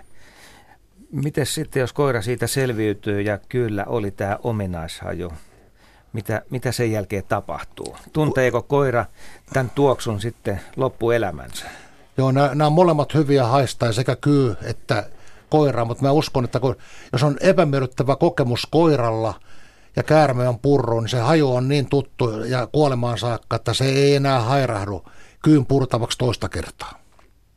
Mutta se ensimmäinen kerta on yleensä sitä hölmöilyä. Se on uteliaisuutta, kun koira menee uteliana aina kuonomaassa. Sen pitää joka paikkaa haistaa. Sitten ne tulee pieniä takaiskuja. Mutta sillä ei ole mitään sisäänrakennettua pelkotilaa tämän kaltaiseen tilanteeseen. Ei ole, ei ole. Eikä myöskään niin kuin ihmislapsilla. Että lapsethan joku, mä muistan, oli Marjan reissulla, yksi pikkunen tyttö, kolme neljä vuotta otti kyyn poikasen ja näytti äitille, äiti katso mato. Äiti meillä saa sydänkohtauksen, puhuta heti se pois. Mutta ei käynyt mitään vahinkoa. Raili soittaa seuraavaksi, terve. Terve. Lieden pohja, onko se Joo. niin? niin. Joo, kyllä. Kauniin kuuloinen, kauniin kuuloinen paikan nimi teille. Joo. Joo, tämä on kyllä aivan ihanan paikka. Mm. Joo, mä ajattelen tämmöistä, niin tämä on tämmöinen pieni metsätila.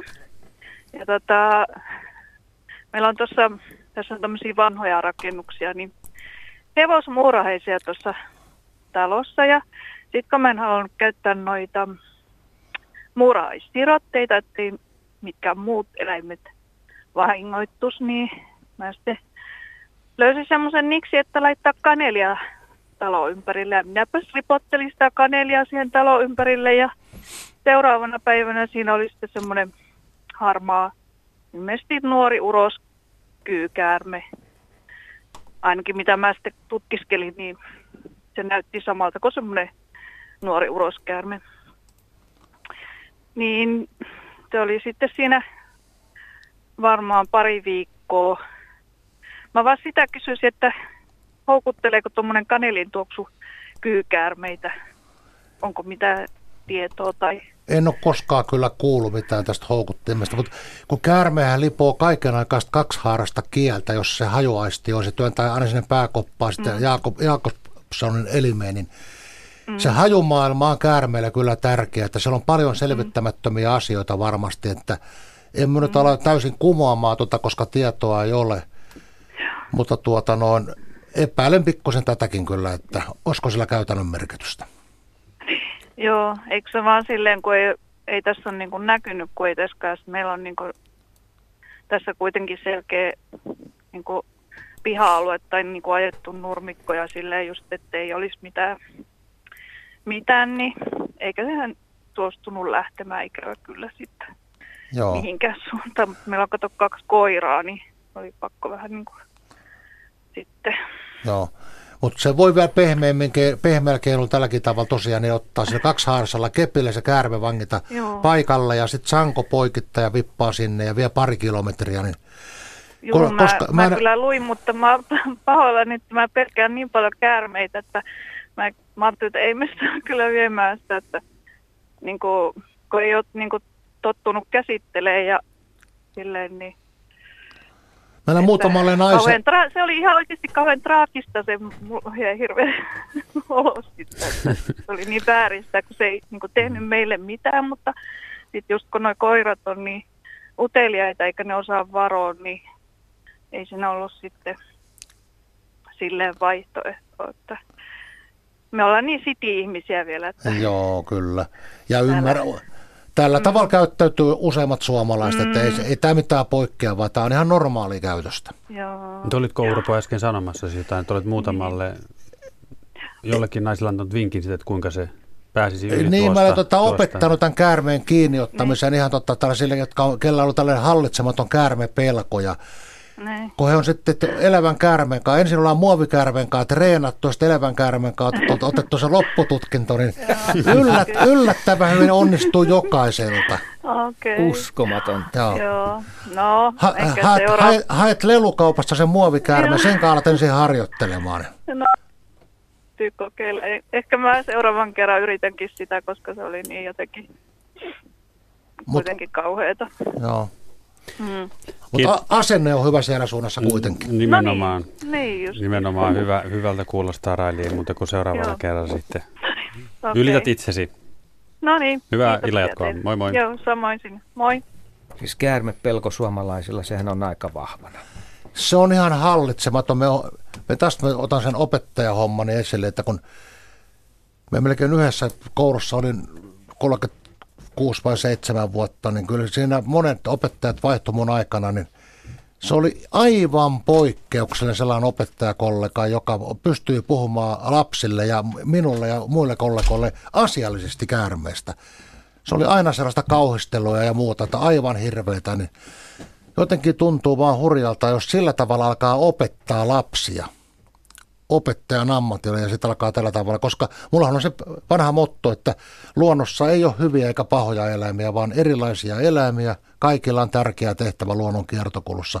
Käärmelläkin on elämässäolon oikeus ja silloin siitä on tosiaan ihmiselle enemmän hyötyä kuin haittaa. Kerro tästä lisää, siitä hyödystä. No hyöty on tietenkin se, että... Jyrsijöiden syönti. Koska on jyrsijöitä on monta kertaa riasaksi saakka niin kasvimailla ja muuta, niin kyllä se käärme niin hoitelee aika hyvin sen jyrsiäpuolen. Se on jatkuvasti, tietysti siinä on se ongelma, että se käärme koko ajan siinä niin on sitten myöskin samalla tontilla puuhaamassa, mutta aika äkkiä huomaa kyllä, että käärme viihtyy siellä jyrsijöiden parissa siellä karheikossa ja ihmiset on täällä ajelulla puolella, missä nurmikko matalaa, niin sulassa sovussa voidaan molemmat tehdä arkisia elä- ja tällaista rin- rauhallista rinnakkaiseloa elää. Seuraava kysymys kuuluu, että kun Urpo aikaisemmin lähetyksessä sanoit, että kyllä voi se toinen hammas olla mennyt poikki, kun se puree sitten, niin siihen jää vain yksi pisto pureman jälki, niin että kasvaako kyllä sitten uusi hammas katkeneen tilalle? Joo, kasvaa uusi, mutta ei, jostain syystä niin kuin sisiliskolla eikä vaskitsallakaan ei tule yhtä komeita häntää, kun ne katkaisee sen niin kuin tavallaan karkottaakseen ahdistelijansa, niin on sellainen hämäyskikka, niin häntä tulee, mutta ei tule normaali. Niin tämä, myöskin tämä hammas jää pikkusen vaitonaiseksi, mutta kyllä sen tois, to, toinen hammas rinnalle kyllä pikkuhiljaa kehittyy. Mutta kulkeeko myrkky siellä?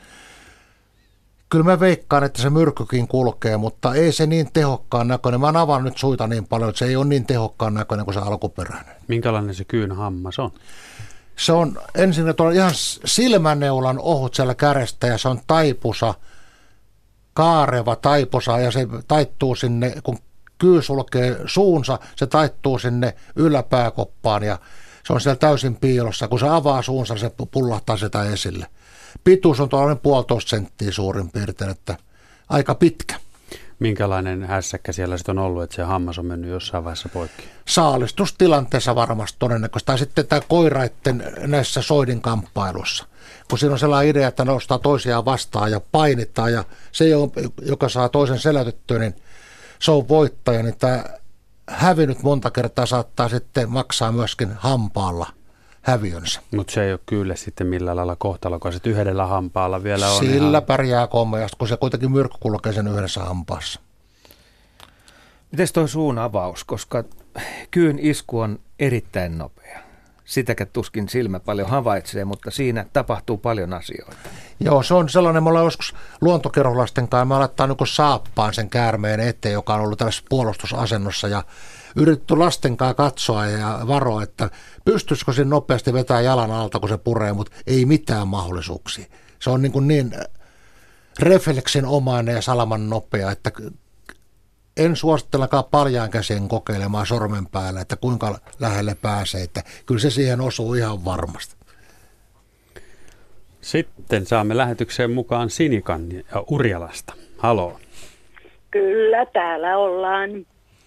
No niin. Minkälainen oli asia? semmoinen kymmenen vuotta vanha kyytarina. Joo, ole hyvä. tuota, meillä oli siihen aikaan kissa ja tuota, rupesin ihmettelemään, kun kissa pyörii ja hyörii tuossa keskellä pihaa, että mikä sillä on. Menin lähempää kattoon, niin kyy oli kiepillä siinä. Mulle tuli hätä, että se kyy voi purra sitä kissaa, että mitä mä tein. Mä hoksasin, että tuossa likakaivon kannella on semmoinen metallinen soikkopyöre. Se kyyn päälle alassuin ja tuota kissakainaloja sisälle. Sitten menin laskenkyyn sieltä soikon alta ja sanoin vielä, että no nyt mene kummi pääset, että nyt ei ole hätyyttäjiä ympärillä.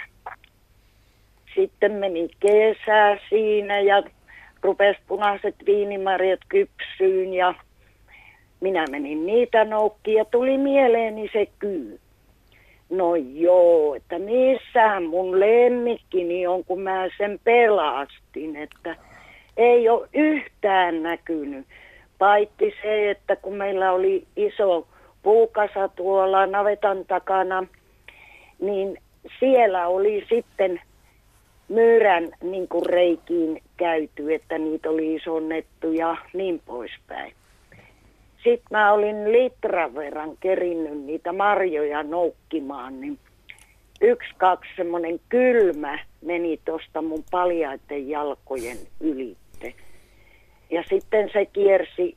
Ensin mä tuumasin, että mä potkasen. Sitten mä arvasin, että se on se kyy. Nyt jäykistin itteni niin paikalleen kuin sain oltua. Se kiersi ympäri mun vasemman nilkan ja sitten lähti pois. Ja kyllä semmoinen kylmä väri menee, kun tulee mieleenkin tämä tarina, että kaikkea tämmöistä sattuu. Ja samana syksynä sitten appiukko toi mulle auton peräkärryllisen puita ja mä heittelin niitä sitten tuota, kannoin ja heittelin puuliiteri ja katoin, että mikä ihme tuossa lankun päällä on. Se kyllä haukotteli siinä lankun päällä. Eikä lähtenyt mihinkään, vaikka mä viskoin sylistäni puita sinne kasaan. No, tämmöisiä tarinoita. Mielenkiintoisia juttuja ja tällaista henkilökohtaista kontaktia käärmeen kanssa. Niin Kyllä. Tätä on kiva asiantuntijan kuunnella. Hyvä. Mm. Joo, oikein mielenkiintoista. Kiitos. Kiitos. Kiva, että pääsin. Hyvä. Kiitoksia Sinikka. Hyvät illanjatkot. Hy- Hei, Samoin hei. teille. Hei hei. Kyykäärme viihtyy peittojen alla, on se sitten alkopinon päällä tai kasvimaan päällä. Johtuuko se siitä, että sinne alle menee myös sitten ravintoa? Se on aika ratkaisu. Siellä on sammakoita ja myyriä just aika usein siellä. Ja myöskin vaskitsa, joka on sitten tätä raajaton äh, lisko, käärmeen näköinen, niin silloin kun mä aikanaan valokuvasin paljon näitä matelioita, niin tällainen muovin alusta oli monta kertaa aika varma paikka. Sitä kun vähän raotti, niin se, jos vaskitsoja vaan läheisyydessä oli, niin siellä varmaan niitä aina oli. Niin kyllä siinä varmaan se on. Ja sitten sit siinä on myöskin tämä lämpö-kylmä-asettelu, että siellä on tarvittaessa lämmintä ja tarvittaessa kylmää. Että mitkä on käärmeelle vaihtolämpöiselle elämälle, mikä on elävä lämpömittari, niin tämä on hyvin tärkeä juttu. Se on taas se mikroilmasto. Ja nimenomaan jälleen kerran se. Kuuntelijamme on innokas Karpalossa kävijä ja hänelle ei koskaan ole tullut mieleen, että Karpalosuolla voisi olla käärmeitä.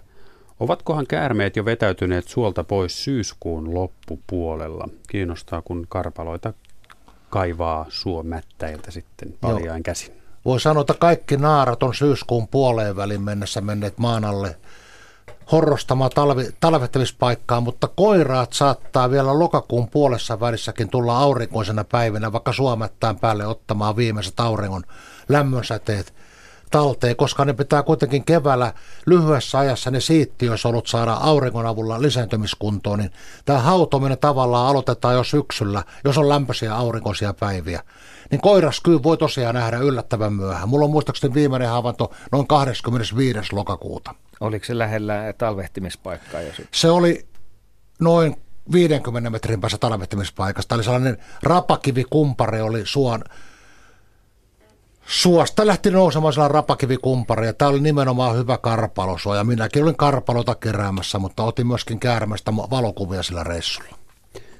Tämä on Luontosuomen kyy-ilta Radio Suomessa kello 20 asti. Studiossa Markus Turunen, Asko Hautaaho ja Urpo Koponen.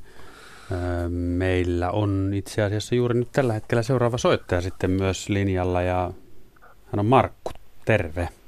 Terve, terve. Ja onko... hyvää iltaa koko tiimille. Iltaa. Kumlingista Mulla... soitat? Joo, Kumlingista no. soittelen. Tämä koskeekin Kumlingia, tämä mun havaintoni, mutta se ei ollut silloin vielä, kun mä asuin vakituisesti täällä, että mennään pitkälti toistakymmentä vuotta taaksepäin. Oli toukokuun puoliväli, olisiko ollut siinä äitienpäivän jälkeen heti tai niitä main viikko 19, viikko 20.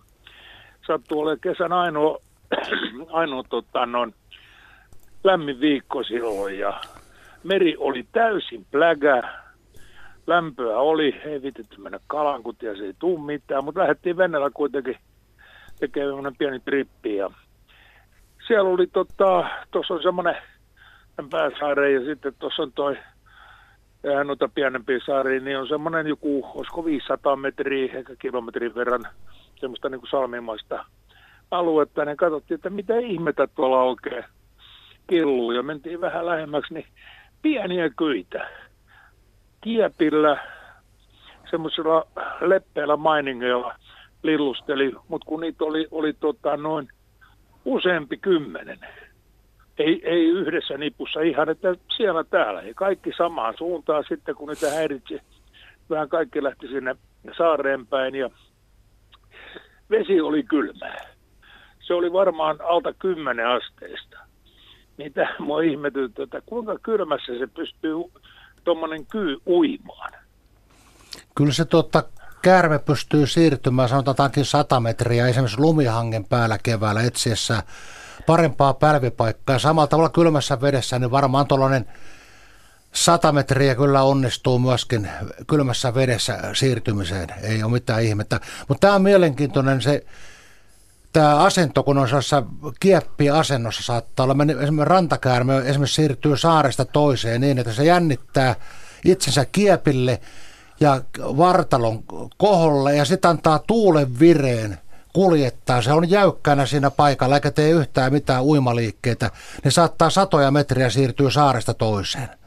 Eli käyttää tavallaan sitä kehoaan purjeena.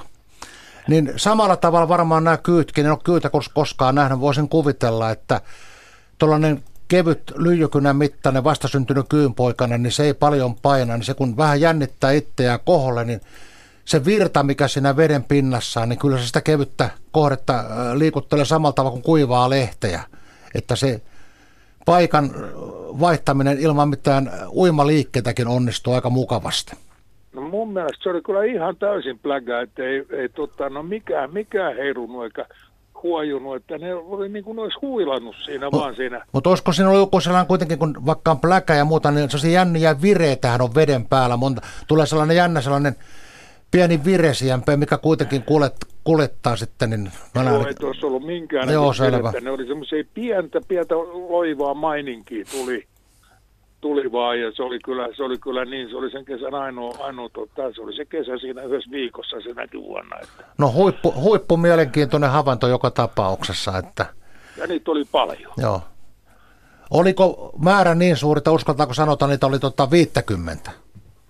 No, mä nyt, no lähelle ainakin oli. Niitä oli, niitä oli siinä on tota noin, kun lähti tuosta Staksvikin rannasta, niin sinne linjaluodolle saakka, että siitä tulee matkaa semmoinen pari-kolme kilometriä, niin kyllä sillä välillä niitä oli, niitä oli hirveästi. Joo. Eri, oli ihan, erittäin ihan mielenkiintoinen juttu. Semmoinen valtava massa muutto, mutta sekin oli ennen sitä, tätä kännykkäaikaa, niin jos olisi ollut kännykkäaikana, mä olisin ottanut kuvia tietysti. Mm. Mutta Se oli kyllä jännän näköinen. Mutta se tosiaan pärjää niin kuin tosi kylmässäkin vedessä. Pärjää, pärjää. Mutta ei kovin pitkä aikaa vaihtolämpöinen. Mutta sanotaan nyt, jos puhutaan, niin tuolla siirtymä, jos on joku 15 minuuttia, puoli tuntia, niin onnistuu kyllä. Joo, joo, joo, joo. Mutta oli se, oli se hieno näky kuitenkin. Mutta tämä Kiitos Markku. Mulle. Ki- kiitos, kiitos, Lä... kiitos, kiitos hyvästä ohjelmasta. Yes. Kiva. Moi moi. Hyvä Hei, kesää. hei. Moi moi. Otetaan saman tien Vuokko Porista linjalle. Morjens. No morjensta, morjensta. Tuota, tässä olen kuunnellut tätä teidän ohjelmaa ja en voi nyt olla ottamatta osaa, kun mulla on tämmöinen muisto kyystä, kun tuota, mulla on ollut useampana kesänä kesäkanoja. Ja tuota, se oli ihan sitä ensimmäistä kesää, kun mulla oli viisi kanaa. Ja tuota, erään kerran sitten, kun niitä siinä seurailin ja katselin ja tulen siihen kanalan eteen, niin siellä yksi juoksee, viikset kummankin puolen roikkuu ja kaikki kanat perässä juoksee. Ja kyy tämän yhden kanan nokasta. Ja minä ihan paniikissa, että apua, nyt se on sitten pistänyt tietenkin sitä jo ja, ja tota, huutamaan miestäni apuun siinä sitten. Ja hän juoksee sitten kauhuissa, että mikä mulla on hätänä, kun mä niin kauheasti karjun siellä. Ja, ja tuota, no, hän näkee tilanteen myöskin ja tulee sitten ja kauppasee jonkun haravan tyngän ja jotain. Ja ottamaan sitten kanaa kiinni kanssa, että saa sen kyyn pois sieltä. Ja niin me se sitten kyllä saatiinkin siitä pois. Ja No, tilanne oli sitten se, että minä neljä tuntia varmaan vahdin sitten sen jälkeen siellä kanalassa ja katsoin, että kuka niistä kuolee, että ketä se on sitten purassut se kyy siinä, mutta ei kukaan sitten kuollut, että niin salaman nopeasti tämä kana kyllä osaa toimia sen nokkansa kanssa ja eikä se ollut sitten purassut ketään niitä muitakaan kanoja. Joo, ja niin kuin tässä aikaisemmin puhuttiin, niin linnun se höyhen peite on aika, Ai, hy- on se, on, se, on, se on aika hyvä suoja, että se ei pääse oikein niin kuin hampaiden kanssa sinne ihoon asti kiinni. Just Joo, joo. joo. joo. Tämä oli kyllä semmoinen, ja sitten kun kana, sanotaan, että, että juoksee kuin kanalauma, ja tämä pitää siinä mielessä kyllä paikkansa, että löytyi sieltä sitten koppakuoriainen tai kyy, niin kaikki juoksee sen saaliin perässä, kuka sen sitten on saanut sen saaliin, ja kaikki yrittää ottaa sitä pois siltä kanalta. Että tässä oli tämä tilanne kyllä vähän kaoottinen ensin, että mä ajattelin, että kuinka tässä mahtaa käydä, mutta Ja sitten kyllä niin, mm, niin kanalla ja kukolla, niin niillähän on sellainen aika häijy luonne, että kun, jos nyt katsoo näitä kotilintuja, niin jos katsoo jotain hanhea, hanhe on hyvin lempeän näköinen, mutta kukkohan on sellainen vihasen näköinen ja muuta, niin sillä on varmaan aika kova luonne kukolla ja kanalla. Kää, käärmeen kohdatessaan, niin uskon, että pärjäävät hyvin. Siinä heltta No, no, tämä todisti kyllä sen, että tosiaan niin pärjäsivät, mutta se, että me, meidän täytyisi astua siihen kuvioon mukaan kanssa, kun minä pilästyin niin kauheasti, että kuinka tässä nyt sitten käy, että meneekö koko kanalauma nyt sitten, että kärme pääsee purasemaan sinne. Mutta toi oli hyvä, kun sanoit, että kanalla näytti olevan kuin viikset, siinä kun se se oli, viipotti se sen oli niin hyvän kyyn näköinen, kanssa. kun mä rupean katsoa, että mikä hyvänen aika näin kyy suussa. Se oli sitten varmaan sellainen, että se ei ollut mikään, meillä on ollut isompi, meillä on koiraa purassut tässä pihassa kanssa, että meillä on jonkun kerran käynyt näitä käärmeitä. Ollaan sillä sopivasti metsän reunalla tässä, niin koiralla oli kyllä tiukat paikat silloin. Kahtakin koiraa purru tiputuksessa olleet sitten eläinlääkärillä, mutta tämä, että että tosiaan se oli semmoinen, että oli viikset, ei ollut niin suuri, kun meillä on ollut tosi pitkiäkin näitä ja isoja käärmeitä, niin tämä oli semmoinen varmaan, olisiko kevään poikainen sitten ollut, Joo. että, että roikku sitten kummankin puolen viikset, kun se meni ja kaikki muut perässä, kot, kot, kot, minä otan sen pois sinulta ja näin se sitten vaan kävi, että ihmisen piti ta- ottaa sitten ohjat tässä kohtaa sitten käsiinsä ja pelastaa tämä kana, joka ei ilmeisestikään olisi pelastamista tarvinnutkaan. Joo, niin voiton marssi oli jo alkanut. Voiton marssi oli alkanut kyllä ja saaliinjako oli kohta meneillään kyllä. Ja jos, jos se tosiaan lyijykynän mittainen, tuolla pariket ja paksunen on, niin se on, se on silloin nimenomaan niin vastasyntynyt, että se on niin sen syksyn tai, tai edellisen. Se, on, se oli varmaan Joo, tai semmoinen kevään. parikymmentä senttiä, joo, että se no roikkui just kummankin joo, puolen joo. sopivasti. Viikset roikkuu kummankin puolen ja, ja se oli sen nokassa siinä, kun se meni. Ja muut sitten kotkottaa perässä ja ottamaan saalista pois siltä. Ja minä kiljun henkeni edessä. Mutta jos se kana on pitänyt oikein napakasta nokassa, niin se käärme on edes päässyt käyttämään myrkkyhampaita. Se, Sitäkin mietin, Joo, joo. sitäkin mietin, koska sen olen kanssa huomannut, että se kanan nokka on, koska ne sitten toisiansakin, kun ne nokki, niin verille. Hän ne nokki toisiansa, Kyllä. jos sattuu olemaan, olemaan saaliinjako kesken, niin tota, sinä, että tähän tuu ja nokkasu ja veri tuli kyllä sitten. Että kyllä niin aika kova se nokka kyllä on. Ja salaman nopeita. Aivan. Kiitos Vuokko. Mielenkiintoista. Kiitos Vuokko kiitos, ja hyvät illat Poriin. Moi. Ja kiitos hyvästä ohjelmasta. Kiitos. Ole hyvä, ole hyvä, mukavaa, että sinäkin soitit tänne meille päin. Urpo Koponen, miten tämä matelioiden inventointi tapahtuu? Sanoit, että Louksäärillä laskit kyykäärmeitä, päädyit tuhanteen. Onko se samanlaista kuin lintujen inventointi, että istutaan paikalla ja katsotaan, se mitä on liikkuu? Se, on sellaista, niin kuin esimerkiksi Louksaarilla voin kertoa sen, niin mä ensin siinä sen kolme neljä päivää kiersin saarta ja etsin kaikki ne paikat, missä ne käärmeet on sen talvipesänsä lähellä. Ja sitten mä katson sen iltapäivän sopivan hetken. Tämä oli ennen niin kuin pariutumista niitä soidinleikkien yhteydessä. Sopiva iltapäivä hetki ja sitten ne käärmet oli kokoontunut. Ja siitä saatiin ihan ne määrät. Kierrettiin niitä monta kymmentä paikkaa sen Loksaarille. Ja tällaiset lukemat tuli tosiaan 600 ja 350. Eli 9500 käärmettä yhteensä. Ja äkkiä siirryit paikasta toiseen, jotta ei tule sama lasketus. Joo, ja niin se oli yleensä sanotaan 50-200 metriä oli eri yhdyskuntien, eli tällaisen tukikohtien väliä, että, eli talvehtamispaikkoja, että en ihan vieri vieressä ollut. Oliko sulle toi määrä yllätys? Määrä oli sanotaan niin vähintään viisinkertainen, mitä kuvittelimme, että parisataa kyytä siellä voi olla se, mutta tämä oli ihan uskomaton. Miten suunnistajat, Urpo, onko sulla tietoa, miten he kun liikkuvat metsässä, joku Jukolan viestityyppinen isomassa tapahtuma tai muuten, että saako suunnistajat paljon kyypureemmin? No mulla on sellainen tieto, että hyvin harvoin käynyt aika hyvin ne sääret on, ja niillä on suojeltu kuitenkin ja vauhti on kova. Niin. Kun siinä on sellainen, että käärmeen pitäisi päästä niin keskittyä siihen iskuun myöskin. Nyt kun se on ko- no, kovaa vauhtia juostaa maastojuoksu nopeudella, niin ei siinä käärmeellä oikein mahdollisuuksia ole. On se hiirikin aika nopea. Sekin on nopea. Joo, mutta se tietää ja kyttää sitä tietyssä paikassa. Joo, joo käärme, Paikallaan. Kää, niin, kär, joo, käärme ei hyökkää saalin kimppuun, vaan se katsoo hajupolun ja äh, tästä, tästä on mennyt tuore tuokso ja muuta, niin siihen jää vähän kärsivästi odottamaan. Ja sitten kun se tulee siihen kohdalle, niin tulee tämä paikalta tämä kova isku. Sehän pystyy yhden kolmanneksen vaan pituudestaan iskemään. 60 senttinen käärme iskee niin kuin 20 sentin päähän tarsella maalla ja 75 senttinen 25 sentin päähän, 30 senttinen 10 sentin päähän, että aika läheltä pitää saalin mennä, että isku onnistuu. Mutta kaikki pohjautuu siis siihen yllätykseen ja, ja paikallaoloon. Kyllä, ja, ja äärettömään nopeuteen. Seppo Espoosta, haloo. No, haloo vaan. Minkälainen kyyjuttu? Öö, no, minusta aika mielenkiintoinen liittyen lapsuuteni 70-luvulla, 6-70-luvun vaihteessa asuin Karakalliossa Espoossa. Ja, meillä oli aika mukavat leikkipaikat siellä ja takapihalla muun muassa nousi korkeat kalliot taaksepäin ja sivulla metsää.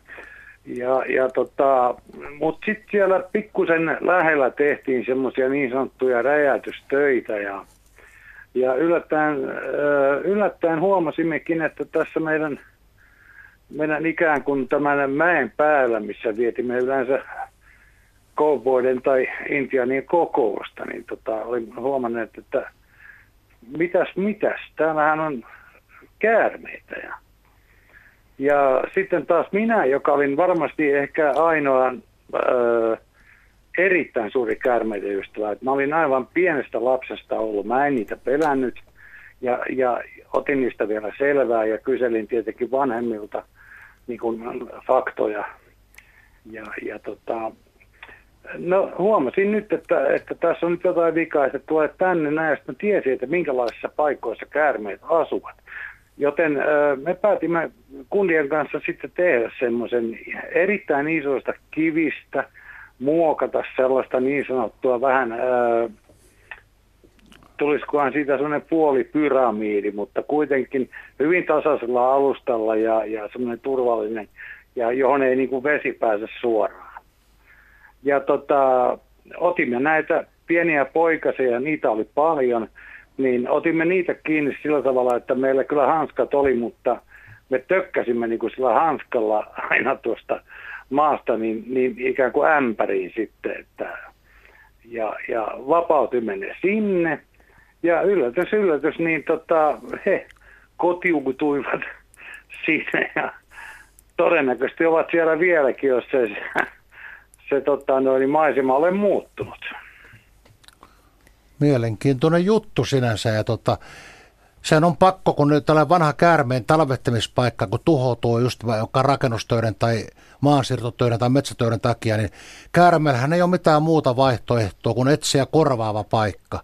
Ja silloin, var, silloin varmaan ihmisen apukin kelpaa, uskoisin näin, että tämä on ollut aika hieno luonnonsuojeluteko minun mielestä. No minä olen ajatellut jälkeenpäin samaa ja ihmettelen kyllä, että kyllä tiimistä voisi kuitenkin jälkin niitä käärmeitä auttaa, että kyllä ne on ollut täällä ennen meitä ja ei, ei, ei ne ole täällä niin kuin, äh, syömässä meitä sukupuuttoon, että se on niin kuin, äh, tämä kärmepelko ja sitten äh, sit kehutaan tämmöisillä asioilla, että lyödään jollain talikolla kärmet päähän ja nostetaan ylös, niin kyllähän tämä minusta ei kuulosta yhtään hyvää. Ei kuulosta. Ja varsinkin, jos tämä tehdään vielä pienten lasten nähden, joku isä tai isoisä haluaa niin kuin näyttää pienille Juu, lapsille, aivan.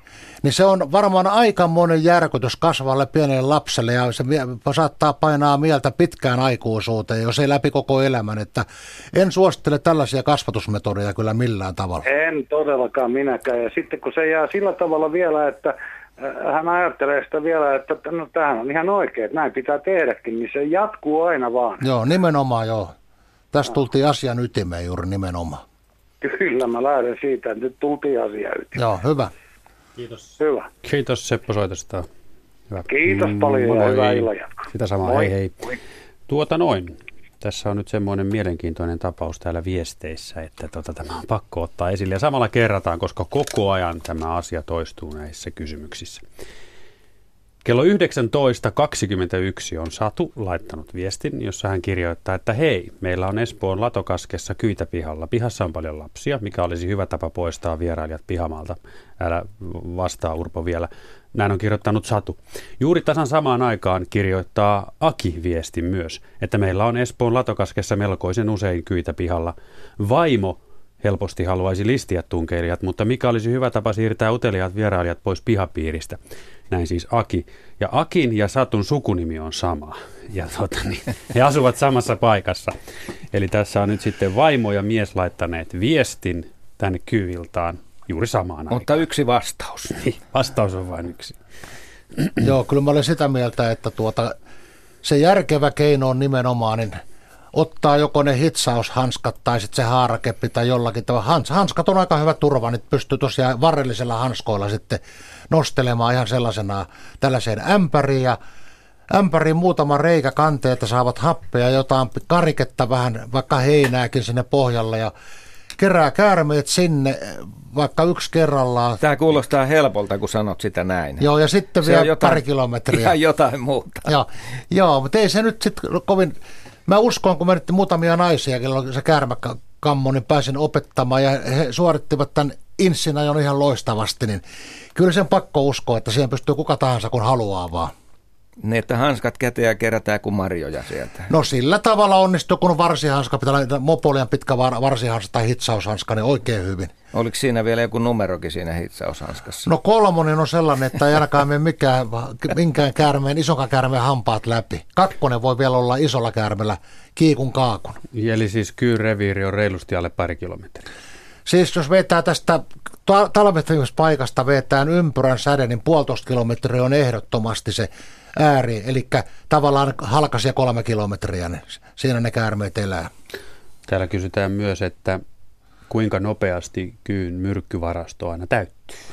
Se kestää viisi päivää. Se tota, luonto on järjestänyt tämän asian sillä tavalla, että käärme saalistaa sisiliskon, sammakon tai myyrän kerran viikossa – niin viiden päivän, kun se on myrkkynsä käyttänyt saaliseen, niin viides päivässä rauhanen täyttyy ja sitten tuleekin jo nälkä kuudentena päivänä ja levoton olo ja täytyy lähteä viimeistään sitten seuraavana päivänä jo saalistamaan. Että se menee kyllä todella hienosta luonnon järjestelmän mukaan. Saa juuri täyden annoksen ennen seuraavaa saalista ja apetta. Urpo Koponen, nyt eletään loman alkuvaiheita tai niille, jotka nyt juuri on aloittanut lomansa. Näin heinäkuun kunniaksi. Kerrataan nyt vielä, jos lomalainen kohtaa kyykäärmeen tuolla aktiviteeteissa tai mökeillä tai metsissä, niin mikä se peruskoodi siinä kohtaa on?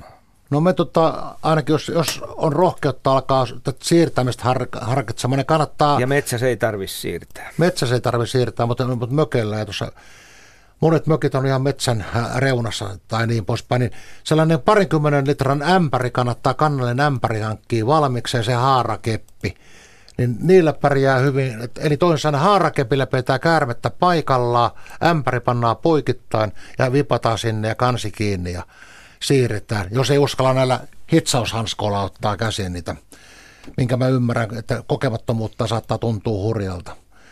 Niin se on sitten sellainen, ja, ja metsässä sit kun liikkuu ja tulee käärme vastaan, niin niillä ei tarvitse jos tehdä yhtään mitään, kun katsoo vaan, että minne se käärme menee. Jos tulee suoraan kohti, niin kannattaa metri väistyä, niin se menee varmaan metrin päästä ohi. Liikkuu omaa hajupolkua pitkin, kenties turvapaikkaa jotain ahdistelijaa. Niin tämä on sangen yksinkertaista. Ei se, ei se minusta ole mitään moni, siinä on ihan johdonmukainen systeemi, että metsässä tota, tosiaan niin antaa käärmet olla rauhassa ja sitten kotipihalta, missä on lapsia tai koiria ja muuta, niin suosittelen siirtä, siirtämistä elävänä sen puolitoista kaksi kilometriä, niin tulee tehtyä elämän aikana ainakin yksi mahtava luonnonsuojeluteko. Ja mökillä sitten, kun vähentää näitä piilopaikkoja, niin se on yksi torjunta. Se on loistava se, että nämä korkeat karheikot mahdollisimman vähän. Se pihanurmikko, missä liikutaan saunaan tai ra- uimaranta ja muuta, ne pidetään ihan matalana se nurmikko, niin se on hyvä kikka. Kär, käärme siis välttää tämän kaltaisia Joo, paikkoja. se, menee, se kiertää nämä matalat nurmikot tai menee hirveällä vauhilla äkkiä sen leikatun nurmikon yli.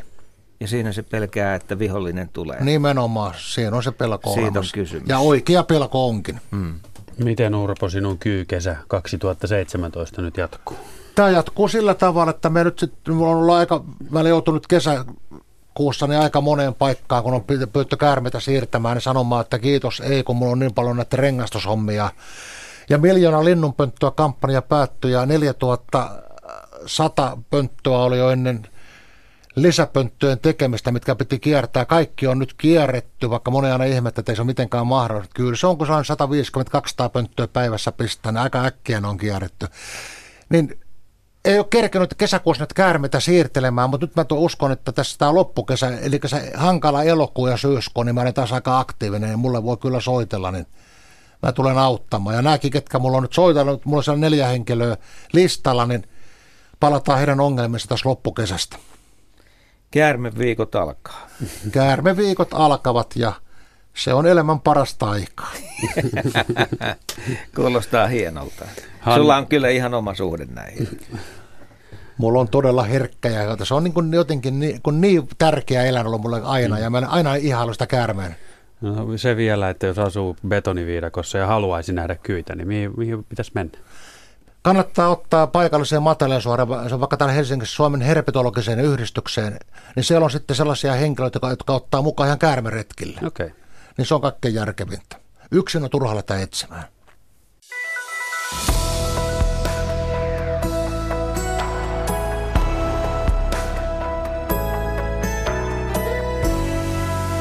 Yle, Radio Suomi.